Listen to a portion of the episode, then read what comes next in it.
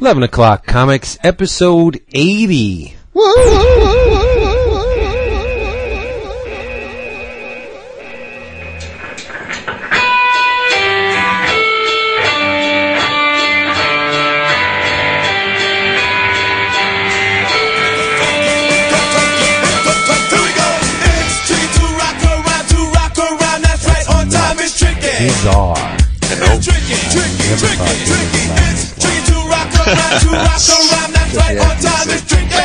You see about it? Oh, who, me? I would never, I never said that to you. Oh shit. I thought about you every day, sat by that frickin' phone, waited for you to call my, sh- my I thought phone. I thought Never like, answered my uh, Please me. Or spend some time and rock oh around. man, I said she's painting a bad picture of me now. It's tricky to rock Only work around, with to the- the- the canvas you That's give me, man. time is tricky. How about a big brush? It's Nice tricky. big brush. Tricky to This is the lead-in. this is known as the part where we talk about nothing at all. Hello there. What ah, up? Yeah. Jason's gonna be digging on our song going in this week. Digging hard. Oh, what you got? It's tricky. Feeling Jenna? Nice, dude. Really? I love the. I love the. Yeah, I love the. Yeah. oh, you got run, run DMC. You betcha. I, I can get down with that. Hey, you know, we're all tougher than each other. Oh, look at you guys. Yeah. Wearing my Adidas right now. Nice. That, that, that, that, by the way, uh, tougher than leather would be about where my knowledge of rap ends. It was, Well, it's yeah, funny that was- because, that was uh, about it. I know you love Uncle Tupelo, and I heard you finally played Uncle Tupelo in the intro outro of AC, and I have to say that's probably the first and second times in my life I've heard Uncle Tupelo. There you go. it is my favorite band. It's it's uh, them and then the RZA. nice, nice, yes, sir. Jason, do you, do you know any of it? You know Tricky, right? Of course, dude. Yeah. Okay. I thought you'd I'm us, excited. grace us Look with a at you couple quiet. of. Look at you quietly playing hip hop in like two out of the last four or five weeks. Well, yeah, because I like some stuff. I mean, I like the the classics. You know. Mm-hmm. So there you go. I got one for Chris on the outro too. Sugar Hill Gang. No. All right. Hey, everybody. It's 11 o'clock comics once again, and I am Vince B. Good old happy giddy Vince B. Good stuff came out today, and I want to talk about all of it and spoil it for your asses. Cool. So it's a normal week. I'm Christopher Niesman, and uh, I will talk about lots of things that have come out that I've read half of, and uh, I'll try not to spoil them. Boo. For re- only reading half of them, or not spoiling them. No, you should spoil them because David needs some spoilage. Okay. He's a fan of the spoilage. Why does he need? Why, why does Why does he need spoilage? Because King Dab is fresh. That's why. Oh, He's tricky. sucky. Uh, I'm, I'm David Price. Yeah, you are. Yes, you are, sir. Yep. And y'all best not mess with me because I am Owen Reece. No, you're not. Oh, you Oh, yes, I are. am. Jiggity Jason. Woo. Nah, dude. I'm gonna turn energy into matter and matter into energy, bitches. Hey, if we only could. I be can. nice. I'm Owen Reece. Yeah, well, you know you're not. Like I said, you're Jason Wood in the house. What's up, bitches? What a week! This is the be- one of the best Wednesdays like ever. The It books. was a good. It was a good oh. Wednesday. Oh, it was a great Wednesday. Yeah. Yeah? You had all sorts of Blackest Night stuff coming out. Uh, I'll, World's uh, Finest. A great week for trades. Some real good trades came out this week. What? It, it, it's Wednesday. It's comic book day, and it's also previews day. That's like that's Oh. like Yeah. two Oh, birth nice. two birthdays Oh, on one day. And Chris, you, you, you're overlooking the obvious. What's that? Dark Reign, the list, Punisher. Did you look Oh. at that? I will on No. Friday. Oh, you gotta re- call. Oh, Mark. get it. You, I was, yeah. I was gonna say, call Dark Is it- Shower. Is Hello? It, it, what is it? Is it Opena? No, Or, no, Jr. Romita Jr. There, and. Janson. oh, and Remender. Right. Yes, colored by You know, Mr. White. I'm, I don't know. We talked about. I'm. I'm not gonna. Okay, I'm not gonna start the show on a downer, but I only have like room for one event, and the list is not that event. But this now. is this isn't even an event. Tell me, just answer this question. It's man. Are- It's it's the list. It's like every. Are other you are you reading the No, no, no, no. Punisher? Yes, I- that's what I say. That's what I was going to say. Tag team with David. If you are going to buy Remender and Moore's Punisher, Yes. yeah, you need to read this. Then why isn't it issue eleven instead of a special issue? Well, because that's Fair the name. That that's a very fair question, and it's also the nature of the beast. All the, all of the list books are not connected at all. Save But it's, but save the, the piece of you need paper. to read the next one. Yeah, Yeah, save that piece. you- you- You're getting me started on a, on a on a bad subject right Uh-oh. now. So let's get the let's get the drink roll call, and I Oh. can recalibrate myself and talk about some things I'm happy about. Nice, nice. They, Um, they, they show preview pages of Tony Moore's art for Punisher 11 in the back of the Oh. book. The man is a god. Now he's just become God's god. He is a, a demigod, uber god. The, he, you should see Man Thing. That's all I have to say. Man Thing. Tony There- does draw pretty. He's got good cred on. What his did I say on the, on the forum, David? Apocalyptic. Yes. Yes, they are apocalyptic. and then David said a pop-aplictic or whatever. Did it? Did it have good stamina? Wood, what are you drinking? now we're recycling ah, old bits. I'm drinking some Diet Red Bull and vodka. All right, very good, M- Mr. Price. I am drinking water. What? I'm gonna. You know I what? feel, I'm gonna. no, I, my, my, my stomach's bothering me. I feel like shit. I need the water. Oh man. Oh, got the Barry White shit voice going on. I know. My stomach be bothering me, baby. It's- Get your Vince. come rub it. At least you could be drinking some Peppy Max, like like Yeah, Peppy over there. Peppy Mac in the All right. house. The hizzy. I'm uh, I'm much- drinking uh, uh, I'm drinking from uh, the uh, Breckenridge Brewery, which is the uh, same fine brewery that makes that uh, amazing vanilla porter. This is their oatmeal stout, which is absolutely delicious. It is described as a tall, dark, and dreamy stout, worthy of the title. And That's it like the is- Vince B of beers. yeah, it's it's it's it's tall, dark, and handsome. Absolutely, a little bit of hair in it. Little. Um, uh, yeah, so very good oatmeal stout from Breckenridge. Good good brewery. If you guys can nab any of that out east. You know, you must have been a very good boy this year because this is the second week in a row that Santa Claus has popped up in your crib while you're recording. Did you guys hear Santa Claus come through? Oh, I'm so that's uh, that's Georgia. That's No, Georgia. it's Santa Claus. Don't Yes. don't shatter the illusion. that's one of I started playing the uh, Christmas tunes this week, baby. Oh no, Yes, I did. Oh, no, no, you're one of them. I hate Uh-huh. Christmas music. What? lo- I do. Love, I love it after like the what the third First. Thursday in November or whatever, whenever Thanksgiving is. Now we're cranking it up. Ain't no more fucking bells, bitches. Man, oh well. Oh yeah. you got to Burrow lives up in this house. okay. The RZA has given way to Johnny Mathis, bitches. There you go. Hey, I do have a I do have an awesome James Brown Christmas CD. Oh. Yep, yeah. So we'll be celebrating uh, Christmas under my funky Christmas tree this year. You can't go wrong with James nice. Brown. Impossible. Hello, 11 o'clock comics.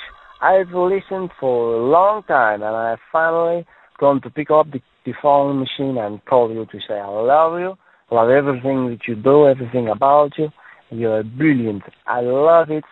I've only been here for a short time, but already I have found home on the iTunes with all of you and I love the show. I love the hotline callers. They are hot. I love Hey Battle. Fuck it.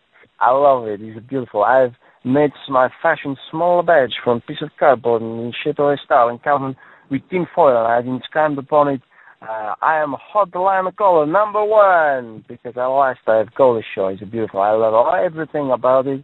I love all of the hosts. There are four of you and you are beautiful. Hey Wood, Wood, you're a beautiful man. You're pimp daddy number one. You're a motherfucker. Not like a bad, like you say, hey, you motherfucker, but like a gangster pimp daddy. You've got many bitches all over the place. You got a bitch in every pot. I I don't know if you've got the ports over there, but if you did, Vince will uh, Vince and and everybody, but especially Woodrow, you have a bitch in every one. I bet you're a big pimp daddy. I bet you have a big pump fat fucking shoes, big platform boots with golden fishes swimming around in the hills because you are pimp daddy number one. All right, get a lot of the sex. I love a Wood. What is that name? It makes me think of a bigger penis. He's a beautiful man. And I love Christopher Nitzman. Hey, I am a Christopher Nitzman, and I love to bitch about the comics and get angry about the children's reading the comics. Hey, I'm a big man. I want my books to be written for me. I want to see Caesar fight between the Batwoman and another woman, and if the children are reading the books, they will not have a scissor fight. Age-appropriate books, suck the balls. I love, I love this my impression of Christopher Nesman. He is a brilliant, and he makes very, very fancy drinks. Hey, on the drink roll call, what are you drinking, Chris? I'm drinking this week. I've made myself a drink, and it's called Nova's Jockstrap. It's uh, Bailey's and the Pimm's and the essence of a jockstrap and my best friend's wife's a pubic hair and mix it all together. And this is a drink I call a Nova's Jockstrap. It's beautiful. And David A. Price, a man with the sexiest laugh in the world. If Santa Claus was a porn star, it would be David A. Price. Oh, oh, oh, oh, oh, it's beautiful. My wife, if she listened to the show, she come for a week. She's beautiful. He's a beautiful man. I love the David A. Price. I think I want a man sandwich with Christopher Nisman and David A. Price. It's beautiful. And Vince B. He loves Jack Kirby. He loves the Frank Zappa. And he likes the tiny Puerto Rican young boy's penis. It's beautiful. It's nice to know people with similar interests. So I love you. You beautiful people. Hey, Wood. Hey. I love you, Wood. And David Uh, and Vince and Christopher Nesman. Keep doing what you do. I'll keep going. Daryl, fuck it. How you feel? No, push the, the red button to hang up. Red one. What? You make me look like a fucking asshole now. The green one to make the call, the red one to hang up. I to make five kinds of shit from you, cocksucker. You're making me fuck up my first following call. I is not my phone. It's not my phone. So let's get started here. Now that we got the formalities taken care of, this episode of 11 O'Clock Comics has been sponsored by Discount Comic Book Service, dcbservice.com in your web browser. Fire it up, jump on in, and be amazed at the amount of discount you can get off your books. It's crazy. Unbelievable. 35, 45, 50, up to 75% off. Unheard of. It doesn't happen in the real world. So, pop on over, dcbservice.com, check them out. You will not look back. Good people there. They are. All right, observation number one, and this is a sad observation, and it and it kind of ties in with the news that we heard today that the Comics Journal is now going twice yearly, and the majority of the content's going to be on online. I received my copy of Comics Buyer's Guide. I think I got it yesterday. And David, did you get yours? Not yet. Okay. It, it, it has the Blackest Night on the front, Green Lantern Corps. It's really nice, but how the mighty have fallen. This thing is barely, it's like 90 pages. It's so thin.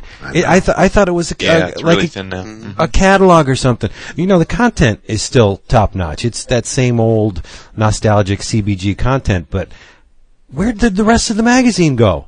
I don't know. I, I remember reading CBG on my back porch when I was a kid, and it was like four Sunday sections every week. And and now CBG's only a monthly, right? I think, yeah. Yes, it's a, mo- yes, it's, yes, and yes. it's and it's five ninety nine. What the Yeah. hell is happening to this world? Publishing industry, buddy, it's it's in the shitter.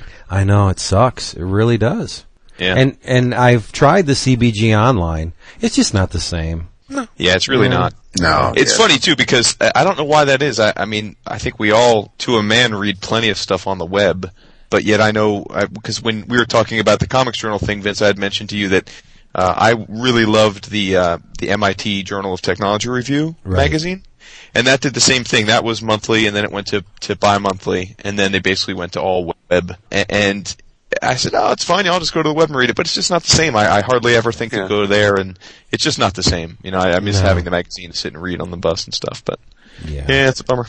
Well, wait, that's, uh, you know, Apple tablet will hopefully change that for, for some folks. Or, you know, if not the Apple tablet, more the, the tablet PCs, which I think you're going to see getting very popular in the next few years. I think that's going to bring back, um, a lot of the subscription based newspapers and magazines and you know that that kind of stuff. I, I think that uh, I think that's going to be you know a nice little boost for that because you can read that stuff on the you know on the bus or on the train or you know on the couch or whatever. So you know heck, it's uh, that's how I'll probably get my Chicago Tribune, and one day probably I'll get my comic. Well, they used to be Ziff Davis. Now they're published by FW Media. It looks like, and I'll tell you, Ziff got the the wind knocked out of them by the internet, like right across Yeah. the board. Oh, yeah, all, all of their periodicals were time intensive. I, I'm a huge toy collector. So I used to buy Toy Shop, and that was the place you went to buy and sell toys. There, Mm-hmm. there was no other outlet. And then when eBay came around, you, Oh, yeah. I- just like CBG, you saw the magazine get smaller and smaller Oh, and yeah, smaller, and then poof, you know, it sucks. But I'm hoping that uh, the technology steps up and people can kind of embrace it. I- They went out of their way to offer you free classified ads with your subscription to Comics Buyer's Guide. It's like the, the class, yeah, but the classified section is like two pages. It used to go on for Awesome. Oh my God, yeah. It used to go on and on and on, and you'd see every kind of comic you ever wanted in there. Now it's just I remember like, that one look, guy who was uh he'd he'd gladly take your ten bucks to tell you who the mastermind was going to be in this first appearance behind not not Unity but one of the other Valiant events. There's going to be it, it, it was going to be uh it's Master Darque and, and he, he appeared in Shadowman, but it was just like, you know, if you give him money, then yeah, he'll he'll gladly tell you which issue to go out and get. Yep. So uh so you can jump on that bandwagon. And then Wizard picked up that thread and started doing that in their magazine. Like, which artist would be hot? Well, we have to check Wizard to find out. Yeah. Remember that? and uh, my second observation also has to do with a shrinking periodical. As I said before, today is Wednesday. It's also a previews day. Has anybody seen today's previews? I will see it on Friday. Okay, it was kind of there was a trace of it last month. I- I got the uh, idea that this was in force now, but it's really apparent this month. Previews is half the size it used to Oh, be. yeah, yeah. And- The uh, the indies are really dropping out. Right, and that I think we're, we are now seeing full blown the effect of the minimum order enforcement Right, on, right. on the indie, and it's it's like a shadow of what it used to be. Hardly anything. The, the the the comic section is still fairly robust because you have DC and, and Image in there, but you, you flip through the back like the game section, hardly anything. And mm-hmm. uh, you know the toys, if it's not taken up with all the Japanese stuff, there's hardly anything in here. And and I swear for the, the toys they add twenty bucks right on the list price of, of all all of the stuff mm. because I you know being in the game I know the price for certain things and these are wicked high. Yeah. You mean like the Japanese things, or just No, well yeah those two, but just like regular Transformers, like the Voyager action figures, they're no two Uh-huh. thirty thirty two ninety nine. No way. okay. That's really high. That's like KB Toys high. You know? I mean, I mean that gets unfortunately that gets right back to what you're talking about with what's going on with online and different publications and how eBay's changed things and you know even our our lovely sponsor, which we all love everyone at DCBS, but with all the deep deep discounts out there, you know, hmm. publishers and manufacturers and you know it, it's not just comics and toys it's it's every bit of industry as as online affects pricing and people are able to get more direct pricing on stuff i mean you're going to see people raise their prices it's Yeah. it's the only way that they can that they can keep up so But it's see- a weird weird effect that it's having Right. But it, again, in a lot of ways, it doesn't make sense. Like for the collectible card games, they're hurting just like everybody else. So, so what does Wizards of the Coast do? Uh, the a regular pack of Magic cards is like four bucks. A fifteen card booster pack is four bucks. So now, to combat the uh, slagging sales, they're releasing a fifteen card all foil pack. There, there were special foil cards that you could snag, maybe uh, you know every other pack. All the cards in the pack are foil, eleven ninety nine for a pack of fifteen cards. Like, who the frig is going to buy that? oh somebody will And you will be very happy to know that HeroClix apparently is not dead. it's not dead it uh the new uh the new set comes out around the first of the year or so Yeah, it's the Yeah. uh, Thor. What is it? The uh, Asgard, Uh, something like that. I think it's uh, Hammer of Thor is, is what it's called, but yeah, it's a new company. I forget the name of them. It's not uh, uh it's NECA. not Wizka. What is it? NECA, N E C A. Yeah, and, and from what I I, love their wafers. from what I heard, and and there are better places on on the internet to find out this information than listening to me. But uh, apparently, WizKids pretty much had that set designed. It may have even been manufactured, and so it's being picked up by by NECA. Uh, it's NECA. Is that the name of it? Looks that way to me. Yeah. Okay. So yeah, it, from what I heard is that it, the set was designed and pretty much manufactured. So this company just basically picked it up and bought all the stock and are going to distribute it and all that stuff. So, uh, yeah, HeroClix is around for at least one more set. And, um, I don't know. Uh, here I'll nerd out on HeroClix for just a minute. I Please absolutely, do. I absolutely love that game. It was so, it was like every Saturday before I started getting you know really into a heavy podcast schedule. That was like my weekly chance to go and and really nerd out with uh, with a bunch of folks at the comic shop and play HeroClix. And the game was a lot of fun. It's it's basically chess with superheroes and dice, and it got kind of what happened with uh was it MechWarrior?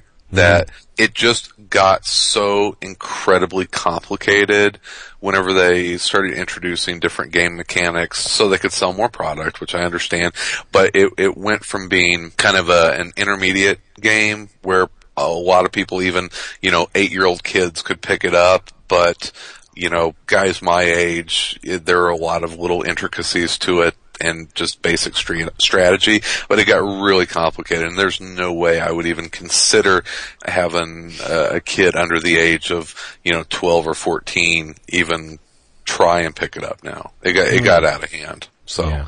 with, with the character cards, it got, it got ridiculous. So. Well, the, the thing that torqued me was it made all three thousand dollars I had invested in the game uh, obsolete. Yeah, you Because, both. because brother. yeah, all the pieces that I had, you know, you formulate a strategy around a certain piece or pieces, and then somebody tells you you can't use those anymore. It's like, uh, okay, Oh, well, well, you know, there goes our- my battle plan. our our venue basically like a lot of other venues basically said it was going to be an open venue so there was no retirement across Oh, the board That's you- good. Yeah. yeah yeah so you know if you had a kingdom come superman that you had dropped like 40 bucks on it's yeah that those for normal for uh, every week tournaments aren't affected by retirement. Now, whenever you would get into the WizKids sponsored like booster draft tournaments Right. or pre, you know those there would be restricted tournaments, but almost like 90% of the, the, the tournaments that we would have would be, uh, would be, you know, unrestricted, you know, unretired figures, you know, that kind of stuff. So, which was very cool. Did you happen to see the big piece for this set? Uh, it's, uh, Thor on his chariot. yeah, it's really Yeah. nice. They were, they were selling that at Wizard Worlds this year. It's only twenty And- bucks.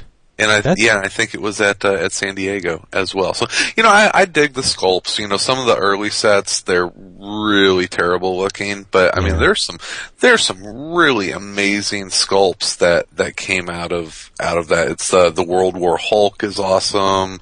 Uh, there's you know uh, Spectre. There's some awesome Batman HeroClix. I mean, they're little little mini statues. So. Good stuff. And we've bored David and No. Jason That's okay. and just probably about 90% of our, our listeners to death talking about HeroClix. All right. And my Yeah, third because obs- ten percent is going to be the f- best episode ever. Oh yeah, this right. is the best episode ever! Talk more HeroClix! And Keep just that. Baby. Hey y'all, uh, this is Matt, or probably known as Kim on the. Um, uh, uh, probably best known as the Iron Skeleton Jellytooth. Um, this is mainly just a rant. Don't quite know how to put it. I miss, I'm in love with the idea of single issues. They blow my mind uh, I just, it's like the best kind of pop song. Whenever you get a really good single issue. I was reminded of this today whenever I went to the comic shop. I just was browsing through the back issues and just like seeing old Batman, old, all sorts of stuff, all sorts of great stuff. I just want to grab them all and hoard them and read them and love them and then share them to the world. But I don't get that feeling with trades. It's weird trades I have no problem reading up, but I don't love them the same way. It's really, really strange. I guess I don't know. So it's like whenever you come across a really great single issue, it's much better than reading a whole story at once. It's just like nice. It's like a nice little slice of pie. I don't know about you, but I get sick whenever I eat a whole pie. And I have, yes, I have eaten a whole pie, before. And yes, I was fat for a little while. Uh, but that's totally besides the point, and I'm rambling right now. I love single issues, and I wish there was more of them, and I and I understand the thing behind trades. I'm glad that more stuff's available, but it's more just me lamenting the demise of a single issue, which makes me sad. Makes me sad, and I want to cry. Oh, really? Especially does. Oh God. I'm kidding. Uh, anyway, love the show, love the forums, even though I never post. And I might call later. This probably will not get played because I rambled too much. Yeah. All right. Talk to you guys. Talk to the hotline later, not to you guys. I don't actually talk to you.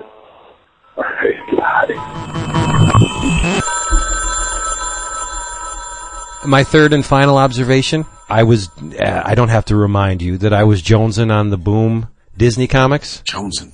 Jonesing as the I, they deserve props because what I've read so far have been awesome, but they their publishing strategy has been revealed with this previews issue, and I don't think I'm too happy about it. I haven't decided yet.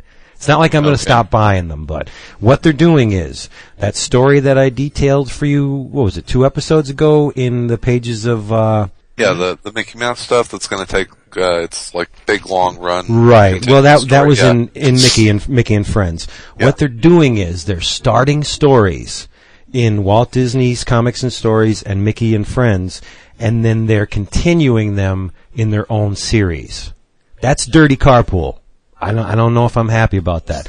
There, there's going to be a Wizards of Mickey series that picks up where that story left off, and so you'll. But they're not going to stop publishing Mickey and Friends. That will continue. So now there's another title. So Mickey and Friends is the showcase. Yeah, that's that's just wrong. Oh, okay. And what what they're doing is they're simultaneously releasing the entire story in a hardcover graphic album, 112 pages, hardcover graphic album for 24.99. What?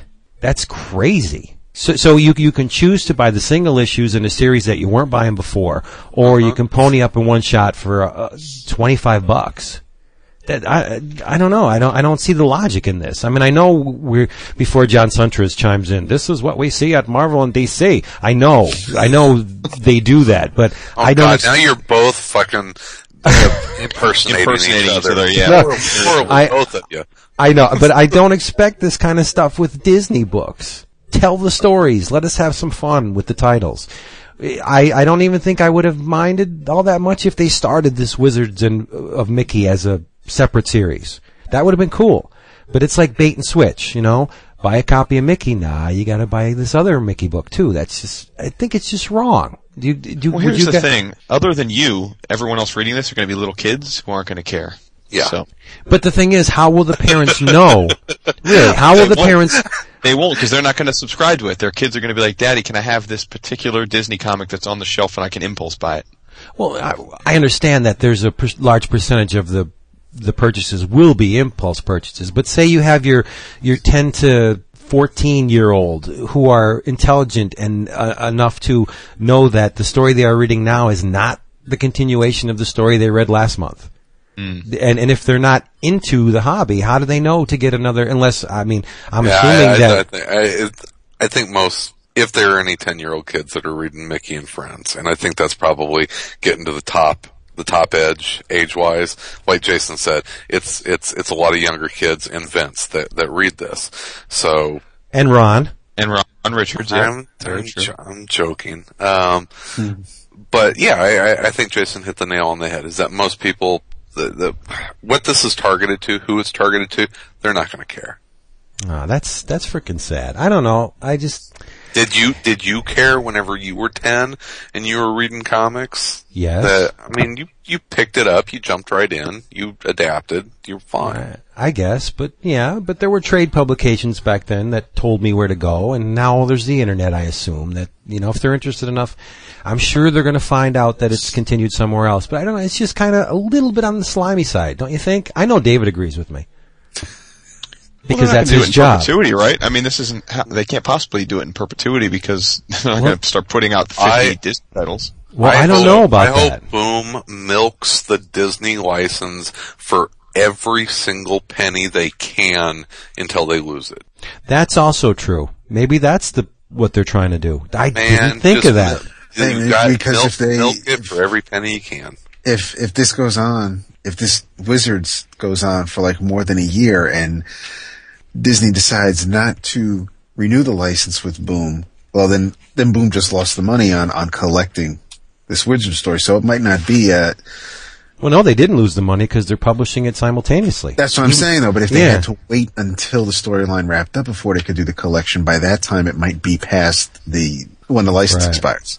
Yeah. So, so yeah, they they are probably trying to put it's it's not that they only have a certain amount or, or it's not a quantity issue. It's probably just time frame that they have to work in. That's probably it. Yeah. And they, they don't say how long the series is going to run for, but if the collected edition is only 112 pages, it does say volume 1 though. 112 So, pages for 25 bucks. Yeah, that's crazy. That's insane, dude. Although, what did we used to make fun of you about with Gemstone, though? The Disney comics were freaking crazy expensive. yeah, they are. But the, Right. now, at least now the singles aren't. But they, they are doing a Carl Barks volume, Donald Duck Classics Mm-hmm. Volume 1, Carl Barks. 112 pages, 25 bucks. Wow. That's silly. Good for them. Hey, if they can get it, right? Jeez. I know. Yeah, because wackos like us will pay it. Yeah, I just uh, was reading in our uh, local newsletter here where we get that uh, New Jersey uh, libraries are just been given grants three thousand dollars a library to uh, to build up their comic book collections. Oh, cool. Pretty cool. Yeah, very cool. Yeah, that's another way to read them. Yep. Yeah. You're right. You got it. Who wants to talk some Blackest Night? Who has read Blackest Night number four? I looked at it today. Well, I haven't read it because I get my comics on every other Friday. So Oh well. Spoil it, Chris. It. I'm not going to spoil it. I'm just going to say it is awesome, and I know who is really going to love this, and that is uh, one Mr. Thomas Caters because the Flash is without a doubt the star of this issue. It is, yeah. There, there's a couple Flash moments in here that Tom is going to be like, "Oh fuck yeah!" Because Flash Rebirth never comes out enough for that to happen. Hey, hey, hey! Pipe down, Next Marvel year. boy. It'll. Dio it'll- said it'll uh, it'll finish next year. yeah. Whoa. So They yeah, got, they got other stuff going on. I, I know, but I, I, I know David was, was making a joke there, but I have to say, look, Mm-hmm. you know, late stuff is late stuff, but it is pretty ridiculous that It's a five issues. like six I issues. don't understand. Again, it's one thing if like an artist gets sick or he hurts his hand or, but like it seems like how often do we all sit here and say, "Oh, that guy can't do a monthly book," and then Oh, yeah. oh That- no, that- he's got. He's got book, you know, pages done months in advance. Oh, he's been working on it for six months. That's why we haven't heard from him. Oh, he's going to be, you know, and and how often? This is Marvel and DC. This isn't a. I was going to say, it reminds me, uh, Old Man Logan hardcover came out Oh, yesterday. yeah, absolutely. God. That, but that's what I'm saying. Like, and, Five and, years. and- Like, yeah, wrapped. McNiven's another one, right? McNiven and and J.G. Jones and, and Van Sciver and, Pe- and Perez. Even I mean, it's like, and, and we all joke about it, and then people say, "Oh no, they, they're not going to be late this time. They have plenty of time to work on it." And then lo and behold, next thing you know, it's wumba late to use a Vince word. But And what- it's just Yeah. crazy. I don't, what, I don't what hurts, at least, and, and granted, I'm not, I, I didn't finish Old Man Logan, I, but I mean, it, granted, it was part of the ongoing Wolverine series. It could have been its own book. I wish it was, but at least with it, Flash Rebirth isn't even just a little like Flash story that we could have told that happened between stories or from back in the day. It's, it's a, it's something that is, seems to be just like Legion of Three Worlds was pretty important to something going on in the DC universe. And this is, and, and that's what stings, I think, at least for me. That's well, what stings more than anything else. okay, yes and no, yes and no, and, and correct me if I'm if I'm wrong here. You're wrong. I think I think thanks, Vince. I think the I think the the important part for what is going on in the DCU has been told in Flash reboot in Flash Rebirth, and that is Barry is back. So Barry's back, and we know that. And now the rest of that story is kind of the murder mystery uh, of the, that that started the first issue, and I will, So I'd make an we'll 80 see that page giant, and then the, the, the first four issues or five issues of the Flash ongoing be the murder mystery. I mean, they did it. They they, they did the bait and switch with the uh, with the wedding special. Well, It's like okay, the first, because, first, first 34 pages were awesome. It was a great story with, with Ollie and, and Dinah getting married. And then those last three pages really screwed it to you. And, and, and oh, by the way, this, this new ongoing is coming out. You can find out what happens there. Sure, sure. You know, um, I think that you probably just nailed it. Is that the Flash Rebirth will come out as a trade? Hell, it may come out as a as a an absolute. That's what they're doing with Green Lantern um, uh, Rebirth, which I think is absolute worthy. It's one of my favorite stories ever. So I've got no problem with it being an absolute. But this kind of stuff is is relative, depending on on Yeah. which part of the publishing arena you're you're looking at. It, it it does matter for Marvel and DC, but for the indies like Razzle, I'll wait for that book to come out. I'll wait Yeah. months in between issues, and it's it's always good. It's always worth it, but. Marvel and DC, those books are really time sensitive, and ca- i- i- especially in the case of Flash Rebirth. When you tie something into the continuity of the whole universe, Well, of the, yeah, the DC, you know, that that's kind of I don't I don't know how much more of Flash Rebirth is actually tied into DC continuity. Like I said, I think well, we don't know, right? Yeah, the important part has been told, and that is Barry's back, and they'll tell the rest of that story. So yeah, maybe David is onto something. Maybe it would have been better to have you know a, a, a special double size Flash you know rebirth issue come out, and then and then that's the first story arc in the in the Flash ongoing. I, I don't know, but that's not how they did it. But you know, I, Barry's back. That's fine and they've got you know they got enough irons in the fire with Blackest Night, and that Mm-hmm. thing is you know mushroomed into you know multiple crossovers that I don't even think I'm gonna get all of them, but uh, um, even though I haven't been disappointed with anything as of yet. It's I think it's a lose lose situation for the publishers because when you have an artist like Ethan Van Sciver who's disgustingly talented and works in very fine detail, what are you going to have him do? You're going to have him rush it just to get the book out, and then you'll have customers complaining because it's rushed and it's not the same as his usual style, or do you have him take his time and then they're going to bitch because it's not coming out? I mean, what Yeah. do you do? Do you not hire the guy?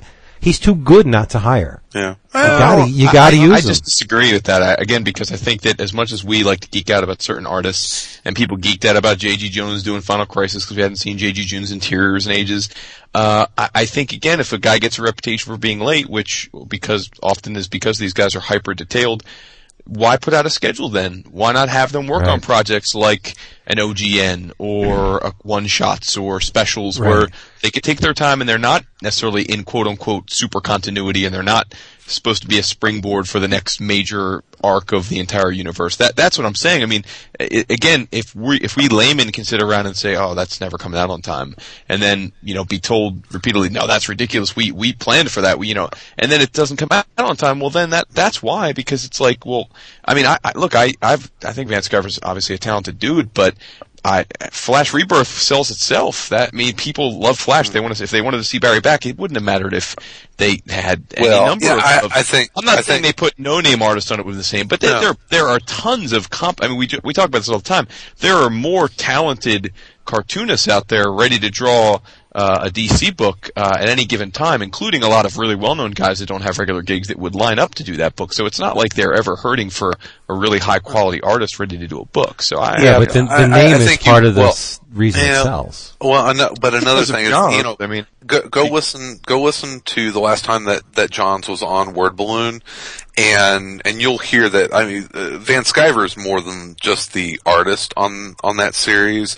It- he, I think he and, he and Geoff Johns really worked together to, to flesh out a lot of stuff in there. I think that, I think that Van Sciver's involved even beyond the, the, what we think of as, you know, just a wrist. I mean, he's, he's kind of, not a co-creator, but I think that they, they work with each other a lot on the plotting of that. So, Well, and, and then just to tinkle on the other side of the fence, in Jason's case, he is right. Editorial should know damn well that this guy is is is not the speediest uh, of of artists. And if you want to book out fast and you want it to look beautiful, you get Romita Jr. or you get Bagley. You know, Well, or and not just those guys. I mean, look at Well, no, there's a- What do there's a bunch what's of them. Norton doing 35, 32 to thirty five p- interior pages a month right now, like clockwork. Yeah, he And was doing 40. and doing twenty four hour comic books and working on his own book. I mean, again, I know I know he's super fast and he's freely admits that, but I'm saying there are plenty of guys. I mean, there are guys that can make a schedule. Sure. And and and and and I understand that there are times when in people's lives, like obviously the the, the poster boy for all this, I think in recent years was the whole um the whole you know the, the when the the Thing happened and then the you know that was a whole big mix up where it turned out he had a very legitimate reason for being late and they were just trying to keep it private because it was a family matter and then everyone feels like assholes for complaining about a late book, understandably so. But um again, I mean, I I think there are times when you can excuse it. Um, other times when it just sort of leaves me scratching. And I'll tell you what, I was cleaning up some of my um, my back issues and stuff and just getting them in order over the last year or so. And I there are there are seven or eight series, couple from Yeah, Marvel just never finished. That I just I, I have all the issues. I never finish reading them, and I, I have no compunction to go back and read them. Maybe I will someday. Maybe I'll get the urge. Um, but uh, but but they're, they're just going to stack up. You know what I mean? Um, Yeah. And it's because and Legion of Three Worlds is, is one of them. Yeah. Um, you know, here I you didn't have finish Johns, that either. Yep. Johns written, Perez drawn. I should be clamoring for those issues, but to be honest, uh, by the time they they got into my DCBS box, I I knew the big reveals and I treat Legion of Three Worlds the same way I treat the movie AI, artificial intelligence. It's the the the story ended earlier than the actual last page.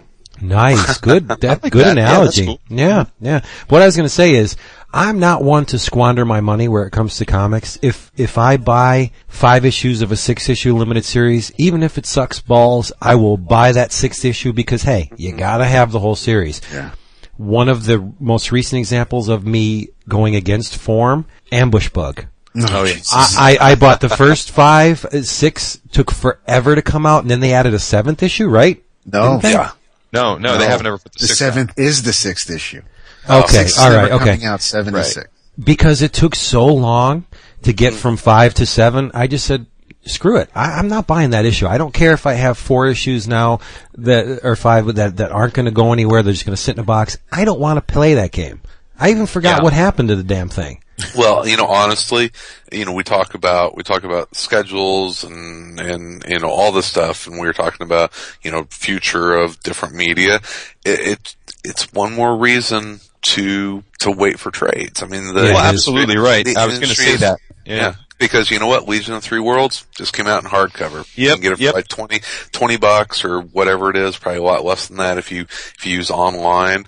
And it's like, yeah, you know what? Not, not a bad idea to, the companies are, are pushing that way. It's like, you look how, how fast Marvel puts out stuff in trade. And it's mm-hmm. like, yeah, why wouldn't I wait for it? And, and Well, sure, Think you- about that way. And we all just had probably the most egregious example of this of all time, right? Which is Planetary 27. Oh yeah. So, mm-hmm. I mean, Yeah. but but now that seems a little bit unique. Now I, I'm looking forward to the two to the re-release of the first Absolute and the and the second Me one. too. Absolutely. Yeah. Because I'm I haven't- over that. Yeah, I haven't read Planetary, so I'm going to be one of those lucky folks that gets to read Yeah, sitting go in with Zip. and I'll love it. But I guess my point is, is that what surprised me about this one is that for a book that's so hysterically late, it didn't seem like I think that that was a unique situation in that it was such a well received and beloved series that people legitimately seemed thrilled to have the issue finally out. Yeah, I mean, it wasn't you're like. right. Whereas, like with something like the Ultimate Hulk versus Wolverine or this ambush bug, Well, it's that's become somewhat different. That's no, no, different. that's what I'm saying. But these were, they were all becomes a joke. But because Planetary was a phenomenal series, people mm. really were hap- genuinely I- happy to, to, to get this issue. I think that I think that Warren Ellis and and Cassaday were up front from the very beginning and said this is a labor of love project. Right, It's right. going to come out on a really bizarre schedule. It's basically when when John is free to draw it and it's going to take a while, but enjoy it. And hmm. I think they were very upfront from the beginning that it was going to be that kind of, of series. And I, and honestly, when people look back, it's, it's, it's going to be one of the cornerstone series of of this decade. I, I, I think honestly, Sure. I think Planet Planetary is going to be up there with you know probably four or five other books as being like really important, groundbreaking books of this decade. Right. Say what you Yeah. will about Ellis. He is a very important writer because when he hits that Mm-hmm. sweet sweet spot, he's as good as the best. Oh yeah, And and I Yeah. think next to Transmet, Uh, I, I love Transmet. I, I don't think Planetary is quite that good, but Planetary it's it's a it's really a masterwork. It really It- it's is. a, it's completely different from Transmet. Transmet is right.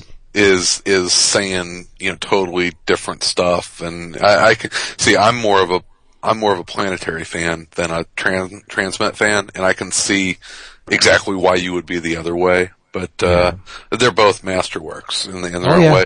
I tell you what, I picked up uh, another Warren Ellis uh, trade yesterday, which I'm really looking forward to reading, and that's Freak Angels Volume Three. I Nice. love that series, love that series, and I don't read it online. I don't read the web comic. I but I eagerly look forward to the trades. It, it's it's a it's a great series. So I hope pe- I hope people are, are checking it out because it's it's good Ellis. Yeah. Did you, do you happen to read Frankenstein's Womb from Avatar? Tom I've, talked about that on AC. I've got it, and I have not read it yet. And Tom loved it. It's so good because uh, I won't spill any beans, but it, it deals in the fiction that is Mary Shelley's Frankenstein, and it also deals in the reality that was Mary Shelley's Frankenstein. It's very good. And graphic, visually, it looks like it could have appeared 1975, 76 in a Warren publication. The, the art's delicious. It's so good. And who, who did the art? Let me just see, just to make sure, because I don't want to leave anybody out. It's one of It's the wha- myriad Italian guys, right? Marek o- Oleksicki. Oh, no, okay. Eastern Yeah. European fella. It's it's really good, and they they take the uh, somewhat handsome approach to the monster because the monster was not the Karloff version in the book. Yeah, you know. yeah. But yeah, it's great. It's fantastic. Love it.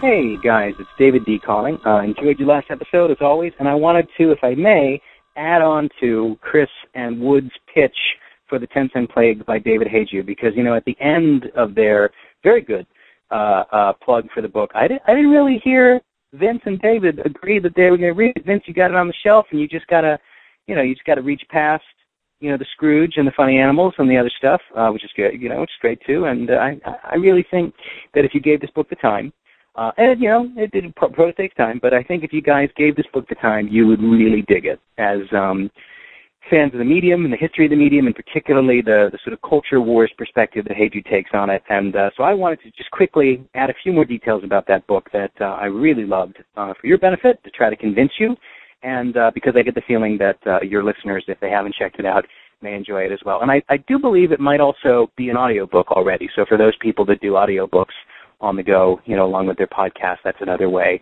to uh, to consume it. But some things that I loved about this book, uh, Hajdu isn't really a comics guy. You know, he, he's a he's a culture writer and and biographer, and uh, his beat had usually been music. So in the same way that his book, um, you know, about changes in music talks about things from a cultural perspective, I really like that he had sort of an outsider perspective on comics. He did a tremendous amount of research and interviews, so it's not like he didn't do the work, but I like that I felt like he came into the subject with, you know, with not necessarily open mind, I guess, but just um just an outsider perspective that I think the book benefits from, um, instead of already being in one person's corner or another, or already being so immersed as we are, so close to the subject that um, it's hard for him to have a perspective on it.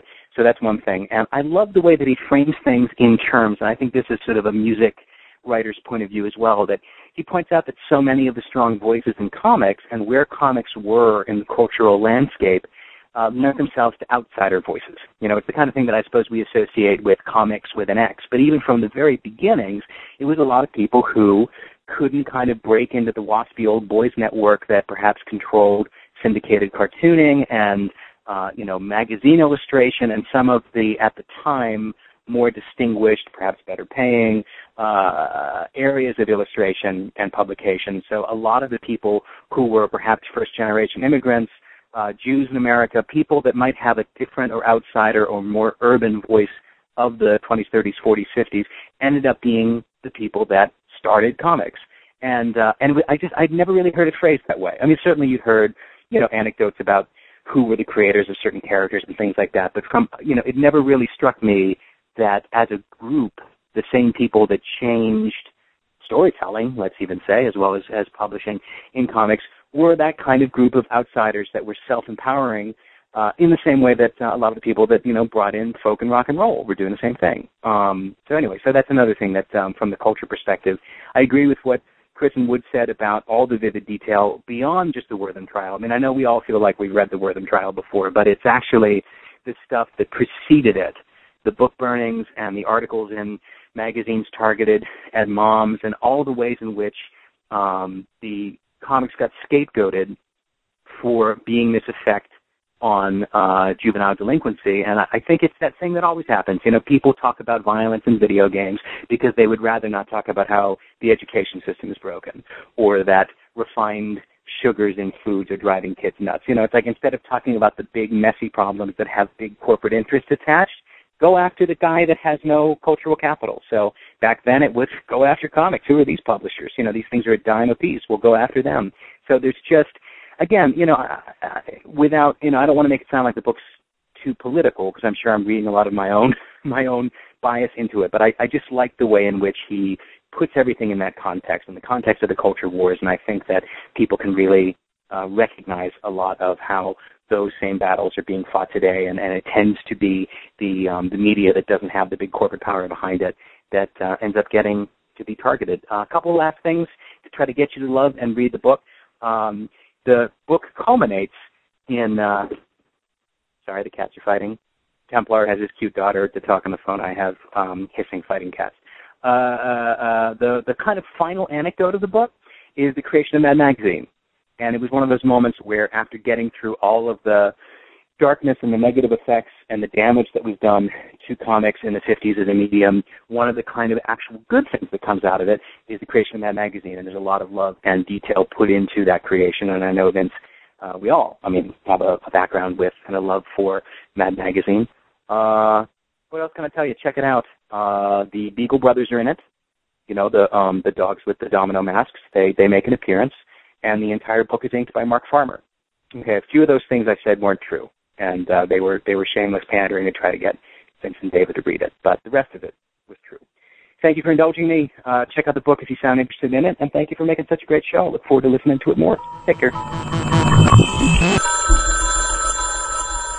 Well, one thing I think is going to happen, getting back to the previews, the minimum order cutoff, uh, I think there's probably some loose correlation between this being the year of the graphic novel that we keep talking about, and we may be seeing a renaissance of the graphic novel um, almost by by necessity, which is that you know the days when when some of these smaller press publishers or indie guys um, can put out a uh, every couple month whenever they have the time you know, issue by issue arc and then trade it later are getting harder and harder because they can't meet the minimums and Right. it's just a tough marketplace for that. So I think some of these guys with their labors of love are going to be more apt because they do want to be in Diamond and previews ultimately that to, to, you know, work towards these, you know, prestige sized books and then, you know, the OGN sized, uh, you know, projects and which, which I'm all for because again, you know, if, if that's what it's intended for in the first place, then you might as well just let me buy it when it's ready because I won't know any different. But um, Right. yeah, so I think over, I think that's probably a trend, but uh, which I think is ultimately a good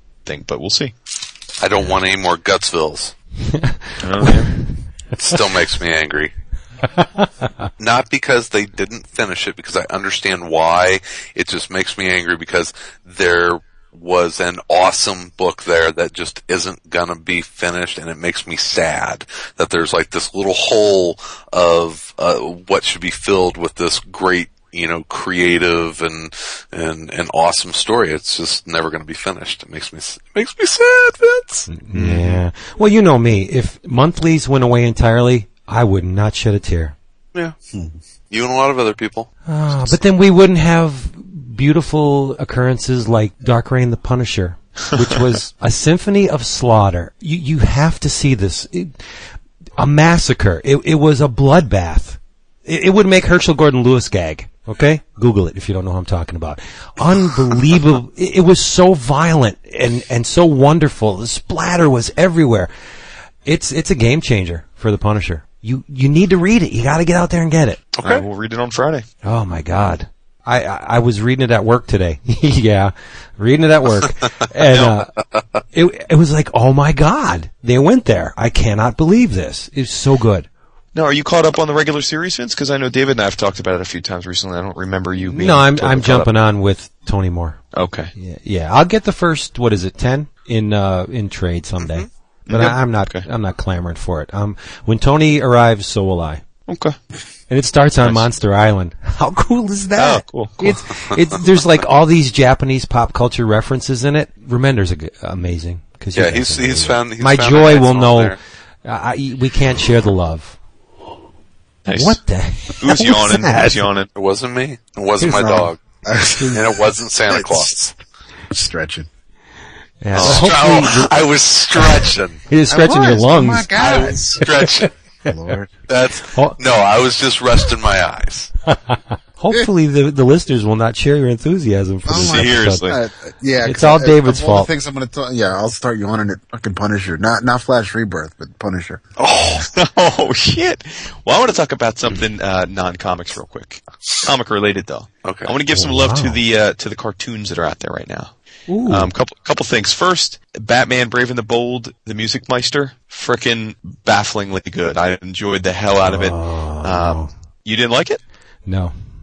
Really? For for all the same reasons that I didn't like that stupid Buffy episode with the frickin' musical in it either. so did you I- not like I- Doctor Horrible sing sing along blog either? Uh, not particularly. No. So I'm like not a big not a big fan of the musicals. Rocky Horror okay. aside, musicals do nothing for me. Well, okay. So if you're not a fan of musicals, I understand that. But Yeah. but for the same reasons you didn't like it, I loved it. I think it was evocative of that, and the fact that they had uh, that, that they had Doogie uh, as the as the singer was was all the better. But um, it was. I just had a, I had a blast with it. I, I mean, that cartoon to me is the best cartoon in a long time. It's one of those things where my my my sons who are four and six love it to death. And then I can sit there and watch it and crack up for entirely different reasons. Um, it's a true all ages cartoon, which which That's I love. stuff. Um, but but actually, the, that just was. I just want to th- give a quick shout out to that. I actually wanted to mention that um, I watched two cartoon movies uh, this week. Um, I watched uh, Hellboy: uh, Sword of Storms Oh yeah. and uh, and Wonder Woman, uh, the DC original uh, Yeah. uh, movie. Um, Hellboy: Sword of Storms, good, good. I, I didn't I didn't love it. I liked it. Um, I liked Hellboy 2, The Golden Army, the movie, um, the live action movie, much more than I did this cartoon. I, overall, I, I think the cartoon had some pretty cool moments and played off on a lot of um, of, of Japanese folklore and folk monsters, which was a pretty neat concept. So I liked all that. Thought the execution of those parts was good, but I thought it was a little slow. And it was actually only a 77 minute movie, but I found myself kind of at points wondering when we were going to get on with it. Um, um, so I'd give that sort of like a, I don't know, like a B, a solid B. I mean, I enjoyed it and glad to have watched Yeah. it, but it wasn't. What was what was the other Hellboy animated? It was Sword of Stones and Storms. Yeah. Uh, storms. uh, or s- I'm sorry, Sword of Stone. Blood and Iron. Yeah, Is that okay? one one of them I I liked substantially more than the other one, and I can't remember which one it was, but Mhm. yeah, yeah. Okay. Um, but the Wonder Woman, I got to tell you, I effing loved that goddamn movie. Wow. I really, really enjoyed that that DVD. And and why? For what character? Ares. um, More than any other. um, was, was it Ares? Is the bad in that? The big bad? Yeah, he's he is yeah. the bad, yeah. Um, I don't know. I mean, I, um, I don't think there was one Fucking particular. Steve Steve Trevor as voiced Oh. by Na- Nathan Fillion. Lord. is Yeah, a see, I, I know for yeah the Nathan Fillion love is, knows no bounds. I mean, I, I I don't have anything against the guy. I don't have a hard on for him like some people do, but Oh, uh, he's but he was really good. He is awesome. Uh, I guess in this he was he was really good. Chris is right. Um, but it was just I thought it was terrific. You know, we were talking a few weeks ago about how Wonder Woman doesn't have that that seminal tale that that uh, that, that, that arc. You know, um, and I just thought this was terrific. I thought that. Uh, Vince in his head is going. You just said I know. Seminole He Tale. said Seminole combined with Wonder Woman. I, I thought the, the animation was fantastic. I thought they really tied in her origin. It made sense. The transition to the modern times totally made sense. They even made sense out of the invisible jet, which ain't easy to do. I mean, that's not Yeah. something that they could. And uh, I thought it was great. I thought um, I had no idea it was Keri Russell was the voice until after the fact, but I thought that Wonder Woman was believable. She was funny. She kicked ass. I enjoyed the hell out of it. I mean, that was I watched it and was of all, I've I've seen all of the DC animated, and I think that's one of the best ones that they've put out so far. Um, so uh, I've enjoyed it, frankly, more than I've enjoyed any Wonder Woman comic I've ever read. So make of that what you will. So I, I get a two thumbs up to that. If you haven't seen it, check it out. I took Vince's advice and I read uh, Darkness Pitt number one. Oh, I saw you were reading that because I get these little alerts now on Twitter. Yeah, when uh, I, I read it thanks to uh, thanks to Comics by Comixology, the, the, the app for the iPhone. Whenever uh, the settings in there, I'll probably change. But anytime I any anytime a purchase is made, whether you pay for the comic or you download it for free, you send a tweet. Anytime you open the comic to read, it sends a tweet. Anytime you rate a comic, it sends a tweet. So Yeah, I'm gonna have to unfollow you. please do. Uh, so, uh, so I, I, I read this and I, this is the first time I read a story involving the darkness. Oh, really? This is the first time, well, it says it on the cover, the first Pitt comic in, in, in decades. So it's, it's been a while since I, I read about Pitt and, and Timmy. I liked it. I dug it a lot. I want to, uh, I'll probably follow, follow the miniseries now. The art was, it, there was a nice switch to it this time around because there were many, many pages where, uh, Dale Keown did the penciling and the inking. It looked an awful lot like Gary Frank. And many, many moons ago, it was Frank that followed Dale Keown on Oh, Incredible you're Hulk. right. So uh, it didn't really have that Keown feel that that he had when he was working with Peter David on the Hulk, or even when he first gave us those two three issues of Pitt way back in the day. It was clean. It was. Uh, it was the the line work was was stunning. I loved it. It it it felt like Keown, but it really didn't look like him, which you're used to. And the colors, which really surprised me. I had to double check this. Frank D'Armata did the coloring on the book. And the reason this surprises me is because the colors look great in here, whereas I'm used to seeing like his, his stuff on, uh, on Epting and Captain America where it's like 3.30 in the afternoon and it's like pitch black and, and everything is just dark and, and, uh, this really, really, even, even the scenes that take place at the dock or in, down in a dark alley, things still look great. It's, um, and it's written by, uh, by Paul Jenkins. So I basically, Oh, yeah, I, uh, and, and he he definitely knows the darkness character. So, Yeah. because he did darkness for a long time. I echo Vince. I second it, and and uh, I'll if tell you, tell you what, man. Pick up if you like to pick the uh, the first darkness trade from the the relaunch. Uh, super cheap. I think it was like one of the one of those top cow like ten dollar ones like Witchblade. no no no no. I think it was like four ninety nine or something. Oh, wow. It was like super cheap. I've, I've got it on my shelves here somewhere. But um, uh, Hester is writing it, and he is writing a badass darkness. It is it's it's a really under uh, underread book. Uh, what? You, What- you what don't do like, you- don't you don't no. like Hester's darkness? What do you do when when any anyone other than yourself talks? Do you go somewhere else? Yes, he does. We've been talking darkness for like months. well, no, I know. I just didn't know if David had been reading. oh, Darkness. he doesn't read anything but. He Marvel. said he he said his Yeah, he, he said it. Hey, you know, the, I I do a lot of podcasts. I don't necessarily remember what everyone says. You just put Chris on tilt. Kids, Chris, Chris is getting all uppity. Look at that. That's great. Well, But- I agree with you, Vince. I know, Davey, Remember that time that Vince was talking about darkness and how good it was? You should listen to Vince. What is wrong with you? Why aren't you listening to Chris, Vince? there's there's room on that cross for you too. Come on. Can I climb up and let me grab a ladder? Yeah. No, David, how about Timmy? I don't remember the kid being this bloodthirsty. no, Popping No. people's heads, exploding. Yeah, yeah. I mean, they're zombies, yeah, but they're still. he's like, look out. Uh, Yeah, yeah, he's going around with his little mind mojo thing, blowing people's heads off. And, uh, now when did when when did uh do you know? I mean, this is when when did that power manifest? I think he always had that, didn't he? He well, I mean, they're half brothers. He and Pitt are, half brothers, so I'm sure it always was. But I don't. But Pitt's not completely human. He's got that, he's an, Right, he's, a- he's the half creed. he's a human alien hy- hybrid. Right. Yeah.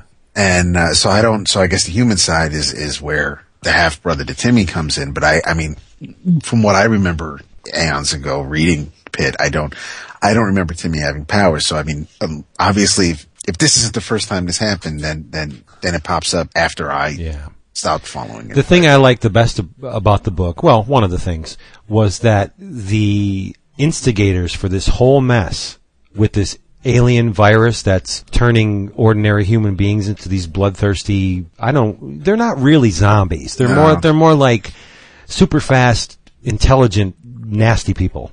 Okay, they they look like zombies though. Uh, the Greys are the dudes that did it. Yeah. the, the traditional Area 51 Roswell, New Mexico Greys. They're the guys who did it. It's like, oh my god, yeah. And the the, the guy they infected, uh, Hugo Powers. He's Powers, a, he's a willing host for this virus. The guy's got something working on him where he willingly accepted this alien virus and now he's just spreading it all over the place. And it's up to, well, and that's how Pitt and Timmy get drawn into it because they're hunting for the, the source of this virus and they want to eliminate it. And they run into Jackie Estacado eating some veal scallopini. That's it, baby. Sure. no, he is. He's eating veal scallopini in the Yeah. beginning. And, um, it's a month he comes. he, to he's in an Italian restaurant eating, and all of a sudden the shit hits the fan, and people start ripping people apart, and the the shit's flying, and his darkness powers barely save him. And then he runs into Pitt, and that's where the series begins. It's it's really good. It really and, is. Like David said, Dale Keown. Oh man, what a it, it's been too long. I I can look at his artwork forever, and I'm glad that he's back. He's got that Wrightson-esque ability to detail the muscul the musculature in a in a in a, a figure, but the light and the shadow that he pushes is really beautiful. Love it. Darkness Pitt, right, David? That's right. Go out and get that the same time you pick up Punisher, uh, the list. Didn't you, Trev? I'm gonna keep slamming that because it was so good. All right, I am getting caught up on Daredevil. Okay. Yes. Did, do you guys read 501? Have you have you gotten to the Frank Miller stuff yet? Oh, yes. Yeah. Is he still wearing the yellow costume? Or You've read Yeah. you've read 501, right? Yes. Wow. Maybe it was just me, but I thought that issue was brilliant. Just the way he juxtaposed Murdock and the Kingpin. You, you have Will. yeah, the art, right? Wait, this is the West Brubaker. No, one? no, No, this is- no, no, no. Second. This is the first second diggle. Yeah. Well, the second. Well, the, it's the first full List diggle, right? first- But yeah. Or did, wait, did I have to read the list? Uh, kind of. Yeah. No, you didn't I didn't- have to I read didn't the read the list. It did a really nice job of of explaining what happened in the list. Oh, so you didn't, you did not read the list. I No. no. Not the I- Daredevil list. I thought the list was pretty good. The, the way Wilson decides, well, maybe I won't kill Turk. And then you have Daredevil, who just like participates in, in the, the beatdown of, of Master Izo. That was nuts. Well, it wasn't beatdown. I mean, it, Well, you know, yeah, I don't want to spoil it. It's been out for a month. Well, supposedly he's dead. Yeah. I don't really think he is. Those guys. I'm, I'm telling you, I I think he is. I think I think Matt went down that road. Ah. I, I think I think Diggle's taking him to a to a dark place right now. But this whole thing is is about Murdock again selling his soul to the dark side. But maybe he's got a plot cooked up with Izo because those guys can reduce their. They can stop their heart if they wanted to. Yeah, may, I I don't know. Uh, it's Because it's it- kinda- it- Izo's been they around say- for a long time. I know. And if you look at the panel when one of the hand guys goes up to check if he's dead, he's touching his carotid. So, uh, telltale signs that you're dead is your heart's not beating. So maybe he reduced his heart rate to the point where it stopped, and then when they remove the body, then he'll kick or Matt will do something to kick him back into I don't know. But yeah, if I, I he did, I see him do that. But you know, I almost, I don't know. I just, I've seen that done so much. I, I'd almost rather, I don't know. I don't know. It, it's it's weird because yeah, he's. It's a very unheroic thing to do. So yeah, I don't it know what is. they're. So explain to me. There's a couple things I'm foggy on. Pun intended. Uh, uh, Uh, the whole thing with Milla, Yes. wa- was he tagging Dakota North at the same time he was married? No. yeah. Uh, yeah. Yes. Well, yeah, yeah. yeah. No, it's it not not while. It's not like he would not. go It- it- this is getting ready to be like a Whoopi Goldberg uh, quote. What's not rape? Rape. no, no, no, no, no. I say it's not like he was not going home to Milla. Milla was. Mi- He was Milla is away. institutionalized. It's Yeah. it, it, they're they're married. Yes, I mean I guess on paper. Yeah, no, they're still married, but he um. they were, Well, but it's it's uh. Yeah, No, but hold on a sorry, sec. Whoopi, it wait, is. It, I'm it not- is he's, he's an rape. Adulterer. I was going to say, yeah. I mean, let's not sugarcoat it. You're making it sound to those that aren't reading it that it's like they were sort of it's married okay. still, No, but they were no. separated, and so it was okay to see other people. No. she's mentally He knows because of because of the things that he did in prior arcs. She's in a mental facility. And, Oh, and- really? or medical slash you know medical facility rather. Yeah, that was uh, was it uh, And, There's a little uh, bit of Mr. Fear thrown in Mr. Fear? Yeah. Yeah, and, and and so I mean, if anything, like that's the worst. That's like a dude, you know, whose wife gets in a car accident and is now in a wheelchair, and then he can start sleeping with. us. I mean, that's basically what what Murdock is doing. He's getting getting trim on the side while his wife's suffering probably the worst part, the worst moments of her of her because of him. But yeah. which but- made it but- pretty despicable. But Yeah.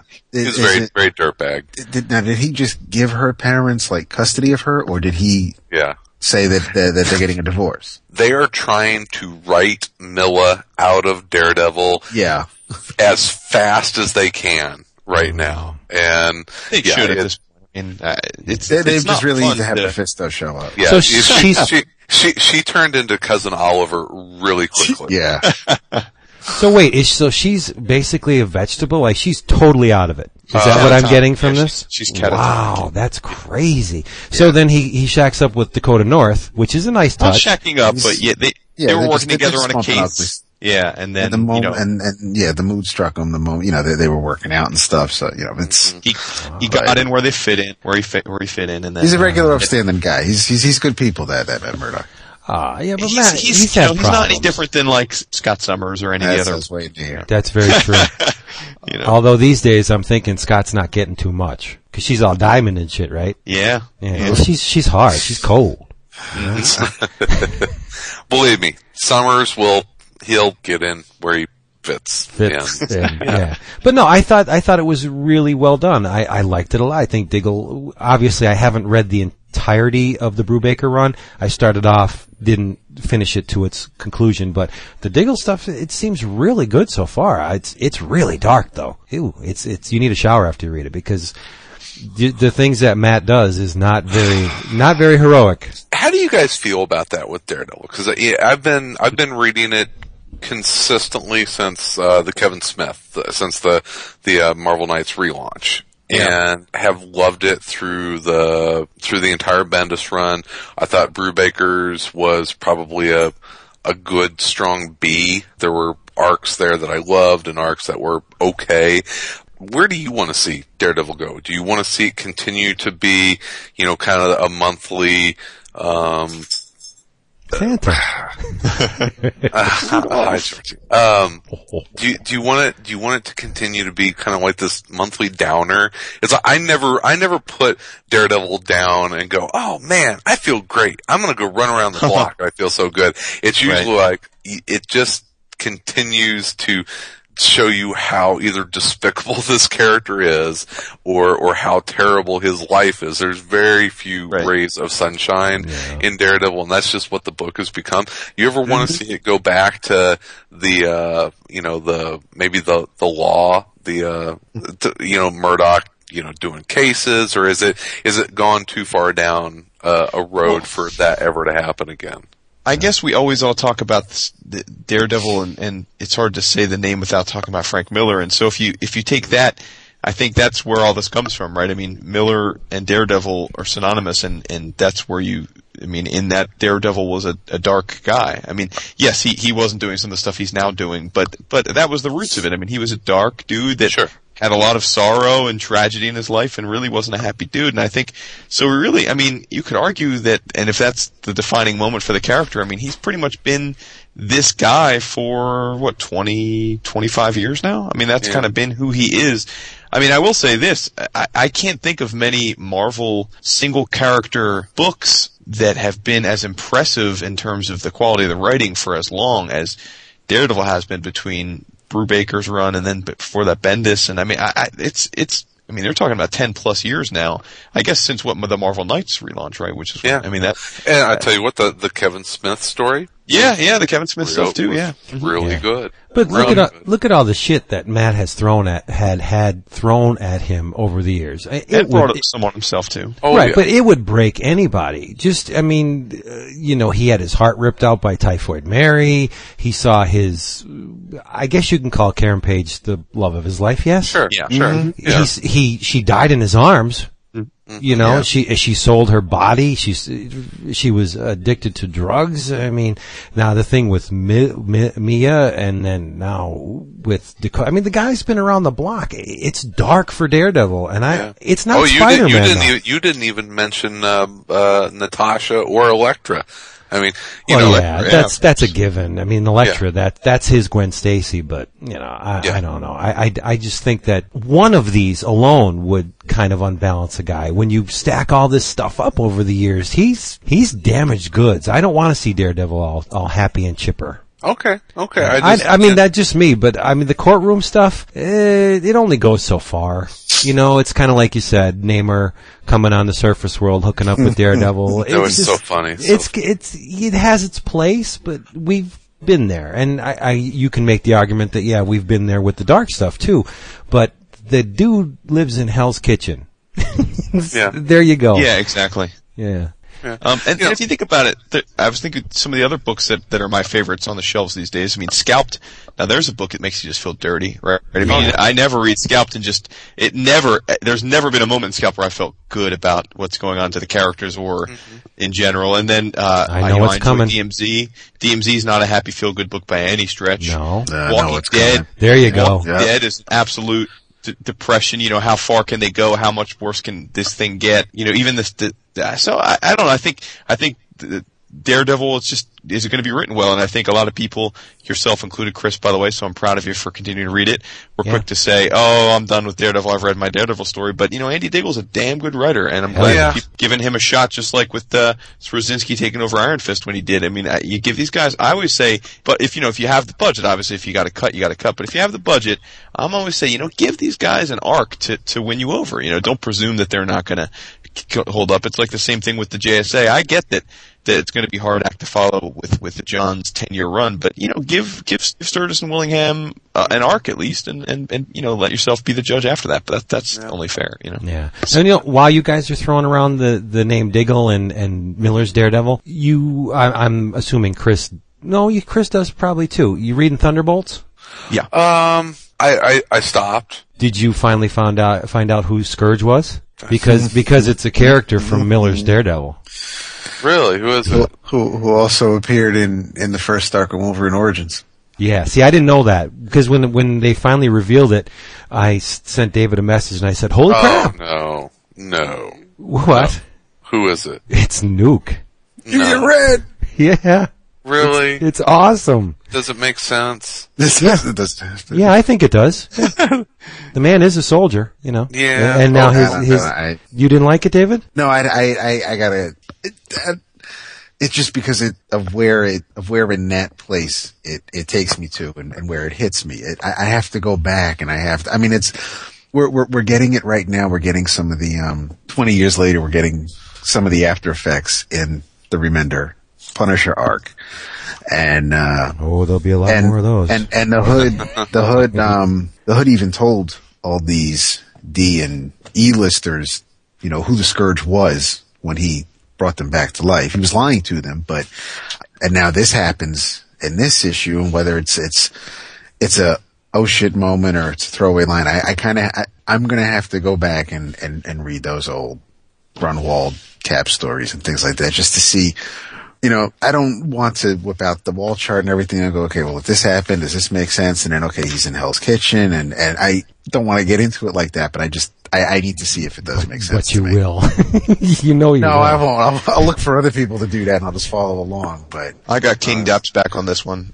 My initial reaction was not all that, uh, all that, uh, ebullient about the, the reveal.